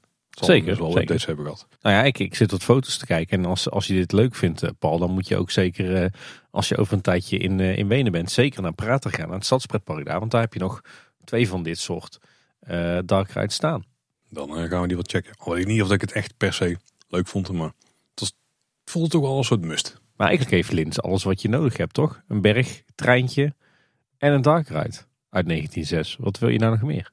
En een, echt een hele berg restaurants in de stad. En de stad zelf was volgens mij ook echt wel de moeite. Alleen werden we weinig van gezien. Ja. En toen wij er waren was de kermis ook nog bezig. Dus je kon ook nog een achtbaantje doen of een dropdoor of zo. Kan niet beter. Nou, Hoogtepunt van je vakantie. nou het nadeel was dat al alleen wel de parkeerplaats waar wij hadden willen gaan parkeren. Uiteindelijk moesten we uitwijken naar de parkeerplaats van de lokale begraafplaats. Oh. En daar eh, tien minuten lopen naar de tram, zodat we uiteindelijk alsnog in de stad kwamen. Nou, Tim, vanaf daar gingen wij weer verder naar het volgende station. Inmiddels aangekomen in Duitsland. Een beetje aan de zuidrand van het Beierse eh, woud eh, gereden. En toen eh, door allerlei slingerweggetjes en mooie omgevingen... nog een paar keer mooi gekampeerd langs de Donau... kwamen we uit bij Rodelbaan Sint-Engelmar. En die lag natuurlijk, je raadt het nooit Tim, in Sint-Engelbart. eh, Dat is eh, helemaal juist. Nou, je, had, had gratis attracties, onder andere heel veel speeltuintjes. En ook wel wat kleingerut, eh, denk wippappen, eh, glijbanen, dat soort zaken. Dan had je er wat kleinere tot grotere rides. Zeg maar veel van als zo'n perla spul, maar echt het allerkleinste soms handbediend. Maar ook echt een paar molentjes en zo. Wat dingen die je eventueel in een eh, nou, toch wel redelijk pretpark ook zou kunnen aantreffen. En daarbij moest je gewoon muntjes scoren. En dan was, weet je wel, het allerlastigste ding was één muntje. En die ging volgens mij tot zelfs vijf, vier of vijf munten of zo voor de wat grotere rides. Eh, maar dan de, echte highlights en de reden dat wij hier eh, uiteindelijk waren uitgekomen waren de rodelbaan, de alpine coaster en de achtbaan. En daar kon je dan ook weer een los setje muntjes voor kopen. En dan kon je steeds met één muntje één van die dingen doen. En dus we hadden gewoon een hele week muntjes gekocht en zijn een aantal van die, eh, van die banen gaan, gaan doen. En sowieso, dit alles ook in een mooie omgeving. Dit ligt een beetje op een heuvel die dan weer in een bergachtig landschap ligt en zo. Vrij wijds allemaal eh, met toffe uitzichten. Eh, en dit hele, dit hele terrein was eigenlijk eh, tegen een berg op opgebouwd. Je zou het niet verwachten, want je moet met je rollerbaan natuurlijk op zwaartekracht naar beneden. Ehm, nou, die banen waren in ieder geval echt wel de moeite. Ik denk dat ik zelf de rodelbaan uiteindelijk toch het tofst vond. Echt klassieke rodelbaan, zo'n kleine goot van RVS. Waar je vrij uit naar beneden kon en echt wel... Meestal doe ik die dingen denk van, oh je kan hier volgas doorheen. Bij deze had ik dat gevoel echt niet. Misschien is het ook dat er een kind dan bij je zit, dus dan wel wel voorzichtiger. Maar moest je echt wel eh, rustig aan doen. Ook met actiefoto trouwens, heel vet. Je had dan ook die alpine coaster. Vrij lang, 235 meter. Echt wel voor een alpine coaster een, lange unit. Maar ja, daar ging je vrij hard vanaf en daar kun je niet uit de bocht vliegen. Dus eh daar moest je ook een riem om. Daar, daar gingen we vrij vlot eh, doorheen. Heel tof ding ook. En dan had je nog de achtbaan, een echte zierig Tim. En dit was de langste van Beieren met 755 meter. Wat op zich wel respectabel is, maar dat is bijvoorbeeld 5 meter langer dan de Python. Maar voor- Waarschijnlijk ook de enige van Beieren. Nee, nee, nee, want je, dat dacht ik dus eerst ook. Ja. Alleen eh, ik kwam naar de rand nog wel wat andere parks tegen in de buurt lagen. Dus het was, Oh. het was wel een enigszins acceptabel record. Eh daarbij ga je via twee eh, lifthills naar boven. Dus twee wat kortere lifthills. Ehm, en als je dan helemaal boven de berg bent, dan ga je met een hoop bochten en, en heuveltjes weer naar beneden. Het is maximaal snelheid 60 km per uur. Best wel een leuk ding. Kijk, het is geen mega achtbaan, maar dus daarom is de lengte best, eh, best wel prima. Best wel tof. En het is ook best wel gewoon een leuk baantje. Maar zou je hiervoor moeten omrijden? Wij hebben het wel gedaan. Ja, ik zou het misschien wel doen. Ik denk als je hier zeker in het hoogseizoen bent, dan is ook alles open, dan is het wat drukker en zo. Bij ons was nog wel, vooral veel horeca was het dicht. Ik denk dat je in de zomer je echt wel eh, een half dag tot een dag kunt vermaken. Wij zijn nu een paar uurtjes geweest dat het gewoon prima was. In ieder geval de highlights gedaan waar we overkwamen. Gewoon een leuk eh, vrije tijdsparkje in de natuur eigenlijk. Ja, ja. Ja. En toen eh, moesten we weer gewoon even ergens slapen onderweg. En toen kwamen we terecht in Kelheim. Nou, ik had er helemaal niks van verwacht, maar wij komen er aanrijden. En het zag er allemaal zo uit. Nou, het viel me op dat de camperplaats was vrij groot. En ze hadden zelfs twee. En dat, is al, dat had eigenlijk al een soort van, niet een rode vlag moeten zijn, maar een, eh, maar een, eh, een soort van, oeh, misschien was het sowieso de moeite om heen te gaan. Dat bleek ook wel te zijn, want Kelheim is echt een enorm tof stadje. Heel veel van die oude poortgebouwen die rondom de stad stonden, die staan er ook gewoon nog. Dus je, kunt best wel, je krijgt best wel een goed idee van hoe groot de stad was.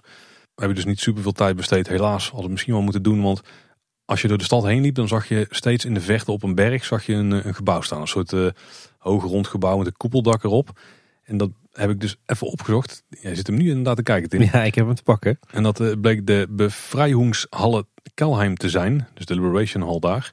Ehm, dat is echt een, daar heb ik dus naar de rand gezocht. Echt een belachelijk mooi monument. Wat ze hebben gebouwd ter ere van de Duitse overwinning in de veldslagen tegen Napoleon. Aha. zijn opgetrokken in eh, 1836. Dat is echt al een oude unit. En eh, ik denk dat je vooral foto's van de binnenkant moet checken, mocht je ze kunnen vinden. Die ronde hal die is namelijk 45 meter hoog, 23 meter doorsnede. Volgens mij helemaal opgetrokken uit marmer met 34 beelden rondom in, eh, in de hal waar je dan staat. Dit is eigenlijk iets wat je zou verwachten in een eh, hele chique Italiaanse stad of zo, eh, zeg maar, zo'n monument. Het, het ziet er een beetje uit als het Pantheon in Rome, maar dan in uh, goede staat. ja, dat, ik wou net zeggen. Je begon je zin. Ik denk, oké, dat is een beetje oud van binnen. Maar dit is echt gewoon super netjes Duits bijgehouden, zeg maar. ja, precies. Uh, echt heel chic. Echt een vet ding. Op een hoge berg. Dus vanuit daar heb je ook heel tof uitzicht uit over de omgeving. Denk ik. Want wij zijn dus niet daarboven geweest. Hadden we helaas geen tijd voor. Maar sowieso is de omgeving wel vet. Want eigenlijk kringelt om die stad heen. Kringelt, ik denk dat ook de Donau. Nee, dat kan de Donau niet zijn. Maar in ieder geval water. Het is de Donau. Oh, Oké. En die heeft er een hoop rotsen vrij, uh, vrijgelegd. Waar er zo allemaal bomen tussendoor gaan, uh, zijn gaan groeien. Dus je hebt daar een hele toffe beboste omgeving. Maar af en toe van die plukjes rotsen tussen uitsteken en zo. Heel vet. Uh, zeker volgens mij als je met een boter over het water gaat ook heel tof. wij hebben het alleen maar rijdend een beetje gezien. Maar nou, ook een, een, plek waar dus heel veel mensen bewust heen gaan. Volgens mij kun je er ook echt heel prima fietsen. Misschien als we ooit een oud zijn en weer met de camper op pad gaan. Nou we dat nog aannoemen dan voor een paar dagen. Maar dan een andere camper. Dan een wat kleiner, want dan hoeven de kinderen ook niet meer mee en zo. Nou, we moesten dus weer verder, Tim. Want eh, zoals ik al zei, de laatste paar dagen stonden vast. Er kwamen nog twee highlights aan. Maar voordat we die gingen doen, gingen we richting uh, Nuremberg. Nou, Tim, ik heb weer een bekentenis. Ik heb altijd gedacht dat de stad Nuremberg, dat het ook de plek was waar uh, de vrij bekende Nurembergring bij ligt. Het circuit. Oh, ik moest totaal ergens anders aan denken. Het tribunaal van Nuremberg. Nou, dat is wel echt in de stad uh, ah. daar plaatsgevonden. Ja, daar, daar, heb ik ook uitgezocht. Daar heb je allerlei musea over. Uh, best wel interessant. Ik denk als we meer tijd hadden gehad, dat we misschien ook wel hadden willen checken. Of nou, misschien had de kinderen er vooral niet bij waren geweest. Want ik denk dat die het echt oerzaai hadden gevonden. Uh, maar Nuremberg, de stad en Nuremberg, het circuit, hebben echt helemaal niks met elkaar te maken. Die liggen honderden kilometer uit elkaar. Nuremberg ligt gewoon bijna aan de rand van uh, Frankrijk, denk ik zelfs. In de Eifel, gok ik. Je kijkt naar mij alsof ik verstand heb van uh, autoraces, maar nou, is toch een vrij bekend, niets is minder waar. een vrij bekend circuit. Um, maar dat, dat, is niks met elkaar te maken. Maar wij kwamen daar om te gaan zwemmen, Tim. Ja, ja, de laatste oh. keer deze vakantie, voor de derde keer. En ik had twee zwembaden gevonden. De eerste die ik vond was Crystal Palm Beach. Mm, niet echt tot de verbeelding sprekende naam. Een beetje Las Vegas uh, ding. Ja, als je Tropical Island gewend bent, dan kan deze ja, dat, Dan was dit misschien wel beter zelfs. Uiteindelijk zijn we zelf terechtgekomen bij Vuurtermare, denk ik. Ik probeer het zo goed mogelijk uit te spreken. Wat uiteindelijk een heel tof wat bleek te zijn voor eh, kinderen die eh, ja, denk tot een jaar of tien zijn of zo. Uh, niet al te groot, vrij overzichtelijk. Heel tof gebiedje waar ze gewoon vrij konden spelen met voor mij echt wel een stuk of zes kleine glijbanen. En daarnaast ook drie grote glijbanen. Een zonder turbo, size tolding, maar ook gewoon een bandenglijbaan. Uh, we hebben meerdere erin en uh, kon en één glijbaan met allemaal disco lichteffecten en zo. Maar die ook vrij hard ging met tijdmeting. Kan ik ook al heel erg waarderen. Het uh, doet mij een beetje denken aan een, een, een, tussenvorm van de Venne in Dongen en het Sportium in Den Bosch. Nee, het zat wel boven Sportium. Dan doe ik het dan te kort. Nee, dat doet wel te kort denk ik. Ja, de kwaliteit lag net iets hoger in het algemeen denk ik. Dan zijn de foto's op Google waarschijnlijk niet representatief. Nee, nee, dat denk ik ook niet. Nee, die klopt. Die ik heb gezien ook niet. We zaten ook heel erg te twijfelen om niet naar die andere te gaan. Want dat is echt een gigantisch uh, uh, overdekt zwemparadijs met glijbaantoren met zes glijbanen en zo erin en zo, weet je wel. Maar het was daar wel meer gericht op de tieners. Dus ik denk dat wij uiteindelijk de juiste keuze hebben gemaakt. Maar ben je met oudere kinderen, die Crystal Palm Beach ook een uh, prima optie. Het grote voordeel trouwens van die tent waar wij waren, is dat je daar gewoon een camperplaats aan het zwembad had. Dan kon je oh, gewoon met zes campers gewoon staan. Wij hebben alleen geparkeerd, maar je mag er ook overnachten en zo. Maar toen Tim gingen we naar een van de... Uh, oh, ik zei, jij zei trouwens van tevoren van... Uh, was zijn plekken waar je echt heen moet. Ik had deze wel op de lijst staan. Maar dat was ook een beetje zo van... Als we in die hoek uitkomen. Want uh, dan hadden we namelijk wel enigszins via een soort Zuid-Duitsland terug moeten rijden. Ik wilde sowieso namelijk naar Tripsdrill. Ja. Schattige pretparkje in het zuiden. Maar als we dan toch in de buurt waren... dan was er nog een andere plek die ik absoluut niet over had willen slaan. Rotenburg op der Tauber. Dat, ik, er gaat een belletje rinkelen, maar... Nou, dat zou ik wel moeten, want dit is echt een van de chicste en charmantste... Nou, ik wil het zelfs zo stellen, dit is denk ik het chicste en charmantste dorp waar ik ooit ben geweest. Ik, uh, it does ring een bel. Ah ja, dit is van de, de, de prachtige kleurrijke vakwerkhuisjes. Als mensen Instagram hebben en iets van mensen die reizen volgen of zo... dan, dan moet je deze stad gewoon een keer langs hebben zien komen. Hij deed me op punten echt wel pieks aan, Tim. Heel veel laaie daakjes en zo, van die doorhangende daken, een hoop stukwerk en zo. Heel veel vakwerkhuisjes. Maar, maar ook wel een beetje Duitsland in Epcot. Ja, nou, ik denk dat dit daar zeer op geïnspireerd is, ja. ja. blijkbaar was het ook een inspiratie voor een ander Disney-project, namelijk uh, het stadje van Pinocchio, en dat, wat er in de film zit. Ja. Uh, sowieso vrij veel uh, aan film hier opgenomen. Wat wel echt heel tof was, is dat dus in het centrum echt geen enkele ketenhoreca zit. Of geen enkele, ja, eigenlijk geen enkele keten van wat dan ook. Geen winkels of allemaal authentieke winkeltjes, allemaal gewoon familierestaurants en dat soort plek en zo. Uh, het staat ook En daar viel me dus van tevoren helemaal niet op toen we eraan kwamen. Het staat dus aan één kant echt op een heuvel. Aan de andere kant, ik weet niet of dat daar de heuvel in de, jaren is dichtgegooid of weet ik veel. We kwamen gewoon echt over een grote weg aanrijden. We lopen dat dorpje in de eerste dag. Nou, oké, allemaal goed. We lopen dag, de tweede dag het dorpje nog eens in en kijken ze onze zijstraatje. Ik denk, hè, was ik daar vooral niet? En ik loop, we lopen dat straatje in. Dan blijkt daar in één keer 30 meter naar beneden te gaan of zo. het is niet straatje, maar gewoon eh, je zit dan op een soort stadsmuur. Ja, ja. het zal misschien 20 meter zijn geweest. Maar en dan kijk je in één keer uit over een valleitje. Ik denk, oh, oké, dat had ik even helemaal gemist. Maar het vette hier is, het is gewoon uh, echt nog middeleeuws op heel veel delen. Het is wel tijdens de Tweede Wereldoorlog voor, uh, ik, heb, ik heb het gelezen, 38% is beschadigd geraakt van het uh, dorp. Um, daarbij is het wel zo dat sommige gebouwen zijn echt gewoon weg. Die hebben ze dan opnieuw gebouwd, maar dan wel weet je wel, de modern, ja moet ik het zeggen, uh, zoals een huidige Duitser iets oud zou bouwen. Ja. Dus gewoon niet oud uitzien. gewoon een beetje de clean versie van het Europa Park oud, zeg ja, maar. precies. Uh, maar er zijn ook gewoon heel veel gevels gewoon blijven staan, want ze hebben er gewoon gebouwd van enorme dikke lompe wanden en dan is misschien het dak uh, verbrand of zo. Maar de hele gevel stond er dan nog. Dus die hebben ze gewoon gerestaureerd en dan een nieuw dak erop gezet. Wat dan misschien niet zo'n doorhangend, uh, zo'n doorhangende nok of zo heeft. Maar een heel groot deel van de stad is dus wel nog echt in die middeleeuwse het is eigenlijk gewoon middeleeuws, want ze hebben daar nooit aan gedaan. Ze hebben waarschijnlijk de binnenkant wel een keer gemoderniseerd en zo. Maar al die gebouwen die, die ademen echt nog aan alle kanten uit. En eh, maar vooral alles wat aan de buitenrand van de stad ligt. Dus heel de stadsmuur, die ligt er voor een groter nog. Kun je ook mhm. gewoon op, kun je ook in. En wij kwamen bijvoorbeeld aan de, ik denk de zuidkant het dorp in. Die ging door zo'n oud poorthuis heen met erachter weer verdedigingswerken. Dus die kon een soort rond binnenpleintje en zo. Maar je kon dus ook allemaal gewoon die gebouwtjes vrij inlopen. Gewoon mhm. Zonder eh, toegang of zo. Stonden ook mensen wat dingen uit te leggen van hoe het allemaal werkt. Overal informatiebordjes bij. Je kon er gewoon uh, helemaal vrij doorheen dwalen. En uh, ik, zeg, ik zeg al, op sommige punten dan dacht je echt dat je een beetje in een piektekening rondliep. Maar dan echt en dan ook groot, zeg maar. Gewoon lomp groot zoals het in een attractiepark niet zouden uitvoeren. Uh, gewoon door de manier waarop alles was aangekleed. En ook hoe groen het en zo uh, was. Zoals misschien ook wel geluk met de tijd van het jaar. het is lastig uit te leggen. Ik denk, ja, dit is wel iets waar je gewoon... Uh, ik denk dat dit wel echt een aanrader is waar ooit een keer in je leven moet komen. Dus echt, echt, echt de moeite om daar doorheen te struinen. Ik denk dat je er ook wel prima een week kunt... of een week niet, sorry. er prima een weekend kunt van maken. Wat blijkbaar ook nog een highlight is daar is de Criminal Museum. Of in ieder geval, het, de, dat is criminaliteitsmuseum. Waar ze uh, duizend jaar aan, uh, ja, volgens mij vooral straffen en zo doornemen. Dus daar ga je weer de marteltuigen en al die dingen in. Maar dan echt uh, in het steltje van het dorpje ook daar. Nou, voor het stadje. Het, is vrij, het is vrij groot nog. Het is groter dan je zou denken. als je het voor het eerst ziet. Maar ja, je kunt er ook op ieder hoek van de straat gewoon mooie foto's maken. En zo, dus absoluut aanrader. Klassiek Duits stadje. Ja. Nou, dit is het klassieke Duitse stadje. Prototype.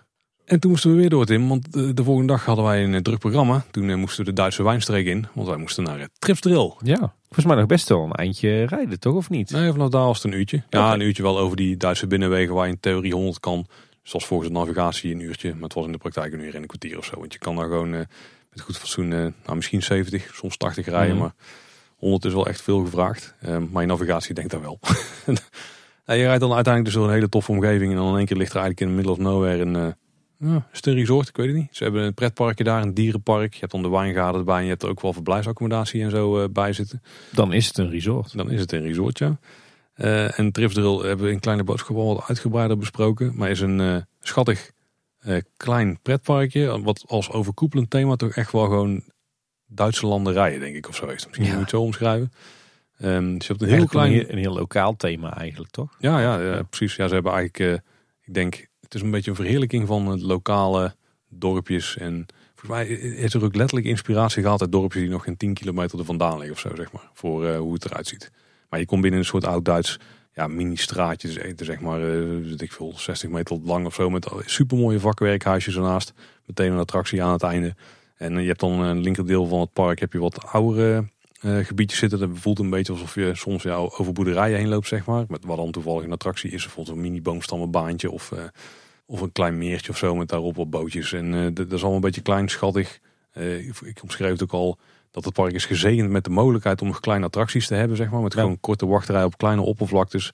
Maar op zo'n manier kun je het wel heel mooi schattig inkleden. Ook een paar van de mooiste pretparktoiletten trouwens die ik ooit heb gezien, denk ik. Flink gethematiseerd?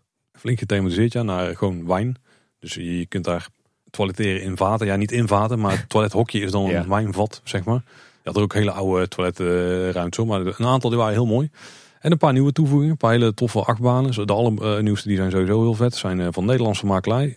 Een achtbaan waar je onder de baan hangt met de inversies. En een andere die je eerst achteruit takelt en je dan loslaat. En dan leg je een parcoursje vooruit af. Kom je aan het einde op een hoger stuk en dan rol je weer helemaal terug. die waren echt heel goed, alle twee. Hals über kop en voldamp, als ja, ik het goed heb onthouden. Ja, ja, met ook uh, wel geinige thematisering. Bij voldamp zit er bijvoorbeeld zo'n schaap achterop die dan mee, wordt mee is gepikt zeg maar, door de hardrijdende trein. Uh, hals über kop, uh, weet ik eigenlijk niet eens wat het thema was. Maar het was allemaal netjes aangekleed. Je loopt door een mooie parkachtige omgeving daar, de wachtrijen en zo. Ja, als ik aan Tripsdrill denk, dan moet ik ook altijd denken aan die gezenkte zou. Dat is ook de naam van een attractie in Tripsdrill, toch? Ja, de namen die zeggen we niet zoveel, maar dat is denk ik de Badkuip attractie of niet? Het was meer een vraag aan jou dan. Oh, nee, ik weet het niet. je hebt dus een aantal attracties met een vrij vreemde thema's. Je hebt zo'n standaard boomstamattractie in de basis. Die gaat dan door een oud kasteeltje heen, waar ook nog zo'n wilde muisachtbaan erheen loopt, die alle kanten op slingert. Maar door dezelfde gebouw heen loopt ook dus een, eh, zo'n boomstamattractie met een paar binnenscènes. Ja, ja, ja, ja. Maar daar zit je niet in een boomstammetje, maar in een badkuip. Dus dat is ook dan typisch tripsdrill, heel vreemd. En je hebt dus een, uh, een soort piranha-attractie. Maar dan, het thema daar is een wastobbe of zo. Daar zit je dan volgens mij in. En dan loop je dan wachtrij langs allemaal wasmeel en de historie van hoe kleding gewassen werd. Ja, het gaat nergens over. Sowieso als er echt een overschot aan etalagepoppen die ze echt te pas en te onpas in hoeken proppen en dingen laten uitbeelden. Maar, je ziet soms, het zijn echt gewoon die soms moderne gestileerde paspop ja. hoofden ook nog. Soms hebben ze een maskertje gemaakt, maar meestal niet. Beetje net zoals het oude cowboydorp van Bobby Aanland. Ja, ja, ja precies dat. Ja. Ik moet zeggen, alles wat ik zie en wat ik hoor over Trips Drill. En jij hebt ons ook uh, een aantal plattegrondjes geschonken uh, die ik thuis nog uh, driftig heb geanalyseerd met, met de family. Ja, alles wat ik zie en hoor over Trips Drill spreekt mij wel echt aan. Ja, dat kan ik me voorstellen. Ja. En als je dan nog iets van wijn zou geven, zou het nog een extra dimensie krijgen. Want daar doen ze wel echt veel mee. Volgens mij is het opgezet door een familie die in de wijnhandel zat. er is ook een wijnmuseumpje in het park. Maar je hebt ook gewoon heel veel van die buiten, ja, bij, ook weer bijna openlucht museumachtige um, scènes waarin de, ja, de historie van het wijn maken en ook de, gewoon de werktuigen die erbij komen kijken zo uitbeelden. Ook weer allemaal met poppen en zo. Heel fout. Uh, en dan nog een paar moderne achtbanen. Er zit een, uh, een vrij grote uh, Gerstlauer achtbaan met een lancering en een versies en een grote houten achtbaan. Dus best wel een mooie attractie aan daar. Beetje alsof je de Efteling en het Openluchtmuseum zou mengen en daar dan een Duitse saus overheen. Ja, en het wel iets kneuteriger nog maakt, toch? Ja, nou, een stuk kneuteriger, denk ik. Efteling jaren 50. Oeh, nou Tim. ja, kijk, er is niks wat er staat met de smaak die het Sprookjesbos uitstraalt. Dat is een beetje het probleem. Dat hebben we daar echt niet. Maar dat is misschien een Duitse saus wat jij dan bedoelt. Ja. Ja, een beetje een gesmolten Sprookjesbos. Ja. Ja, daar, hebben ze wel. Ja. Ook de Efteling en Tripsdrol hebben volgens mij ook hele hechte banden. Zeker, want je mocht je met je Efteling momenten gratis naar binnen. Ja. Dat ook eenmaal een van de redenen zijn dat ik überhaupt aan dit parkje dacht. Nooit, niet, niet gedacht, ik, eh, ik wil ook langs het Europa Park als ik toch in deze hoek ben. Nou, daar zijn we vorig jaar geweest in de zomervakantie. Uh, wel, ja, ik heb er wel aan gedacht hoor. Alleen ik denk, ja, ik ga het dan liever voor iets nieuws dan hetgene waar we al geweest zijn. Ja, snap ik. Uh, dus daarom Tripsdrill uh, gedaan. En Europa Park was net iets meer uit de richting dan Tripsdrill. Ja. We hebben niet bij Tripsdrill geslapen, wat wel prima gekund. Maar we zijn gewoon een uur voor Tripsdrill um, hebben we geslapen. Toen in de ochtend erheen gereden, we waren echt rond parkopening. En toen uh, bij de sluiting van het park zijn we gewoon weer een uur uh, doorgereden richting Nederland. En toen was het een dag later nog een uurtje of tot, ja, vier naar huis rijden, denk ik, wat dan wel te doen is. Uh, en toen waren we eigenlijk weer thuis. Nou, mooi, dan zijn we rond. Zo, nou dat gaan we wel. Ja. Hoe kijk je terug op deze vakantie? Ja, dat was wel echt een hele goede vakantie. Ik, ik denk dat het aandeel natuur waar we erheen zijn gewandeld was misschien iets lager dan ik had gewild. Maar dat kwam ook omdat ik me initieel had ingesteld op van die natuurgebieden in het noorden van Tsjechië.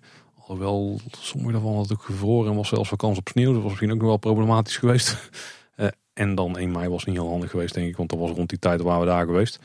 Maar de, de, ritten die we door de natuur hebben gemaakt, hebben het wel goed gemaakt. Is niet dat we, net zoals wat we ooit een keer hebben gehad toen we naar Zuid-Frankrijk gingen. Toen was het alleen maar tolweg, tolweg. En dan rij je continu tussen van die taluts en dan zie je gewoon niks. Zeg maar. En dat was hier absoluut niet. We hebben hier heel veel van de omgeving gezien. Dat was dan in Polen niet altijd even mooi. Uh, maar vooral toen we richting Krakau gingen, toen werd het steeds, uh, steeds mooier. Ja. Toen kreeg je echt wel... Ik denk dat dat misschien wel het mooie is. Misschien ook wel een beetje een mooie conclusie. We waren aan het begin van Polen en toen hadden we het plan om naar Tsjechië te gaan. En toen zeiden we nee, we gaan toch verder het land om te zien we er iets meer van. En ik denk dat we best wel een redelijke indruk hebben gehad. Want we hebben, uh, we hebben echt nog 80% van het land hebben we niks van gezien. dus er is nog veel meer dan wat wij hebben gezien. Maar we hebben wel een aantal grote steden. We hebben een aantal dorpjes gezien. Gewoon dus een beetje het leven buiten de stad, het leven in de stad. En we hebben ook weer de natuur gezien. We hebben de plek gezien waar de mensen op vakantie gingen. Dus we hebben best wel een redelijke, ja, nou, ik mag niet zeggen, het was een snede van Polen gehad. Maar we hebben in ieder geval vrij veel facetten wel al meegekregen. En uh, Slowakije hebben we absoluut niet gehad. Al weet ik eigenlijk nog steeds niet wat er in het land te vinden is. Want ik heb heel slecht erover voorbereid. Uh, ik, ik, had echt letterlijk uh, anderhalve dag toen we hadden bedacht, we gaan er naartoe. Ja, dat was niet genoeg om heel het land te doorgronden. Maar goed, je hebt een mooie natuur gezien en je hebt de hoofdstad gezien. En ook weer daar een dorpje en zo. Dus ja. uh, we, we hebben daar wel een redelijke indruk gekregen. Maar bij Polen ben ik toch wel tevreden van hetgene wat we erover mee hebben gekregen. We zaten nog in Berlijn en toen hadden we ook een hele route bedacht. Dan gingen we naar het noorden en richting de zee en zo. Maar het weer was allemaal slecht. En dan gingen we nog twee andere steden aandoen. En ja, uiteindelijk zeiden we het allemaal veel te ingewikkeld. Dan moeten we naar huis racen. Konden we ook niet langs Tripsdrill. Had ik al bedacht. Dus dat was voor mij ook niet echt... Ja, eh, heel goed gemanipuleerd. Ja, ja. En uh, uiteindelijk hebben we nog steeds wel redelijk wat Polen gezien. Dus daar was ik wel blij mee. En eigenlijk was Berlijn een beetje de, de kers op de taart vooraf. Want ook dat hebben we toch echt pas een, denk twee weken van tevoren bedacht van, nou, het is toch prima doen om daar langs te gaan. Dat was ook toch wel echt, uh, ja, was toch wel een highlightje. Terwijl het een soort van voelde als van, we moeten de, tijd op de heenweg ook interessant maken. ja, dan was Berlijn niet heel erg, uh, niet luxe, zeg maar. Berlijn is zo'n vette stad. Ja. Ik zou, daar, ieder, ik zou er met gemak ieder jaar wel een weekje willen doorbrengen. Ja, daar zou ik wel uh, nog wel andere dingen voor de afwisseling nog erbij doen, denk ik. Maar uh, dat is 52 weken in een jaar, toch? Ja, dat is waar. Dat is waar, dat is waar. Hoogtepunt? Oeh. Ja, vind ik moeilijk. Krakau misschien toch wel. Ja, dit, dit voel ik. Krakau was wel, was wel een hoogtepunt, denk ik. Ook omdat dat was Polen, wat een beetje het doel was. Nou, ik denk Krakau was misschien wel het hoogtepunt, ja. Maar Berlijn en ook dat uh, Rotenborg op Dichtauber waren echt wel... Uh, ja, ook highlights. Maar ik vind Berlijn een beetje cheaten, om die te noemen. Want dan weet je van tevoren van, ik ga voor Krakau. Ja. ja. Grootste teleurstelling? Ik denk misschien toch wel het Zakopan. Dat, uh, die plek waar de Polen zelf op vakantie gaan. Als, het was, misschien was het wel wat ik ervan verwacht had, maar ik had gehoopt dat het me positief had verrast. Ja. En dat was het eigenlijk niet. Het was, het was gewoon een beetje wat ik had gevreesd. Wat, wat ik niet erg vond hoor, want het was, het was voor de afwisseling was het prima.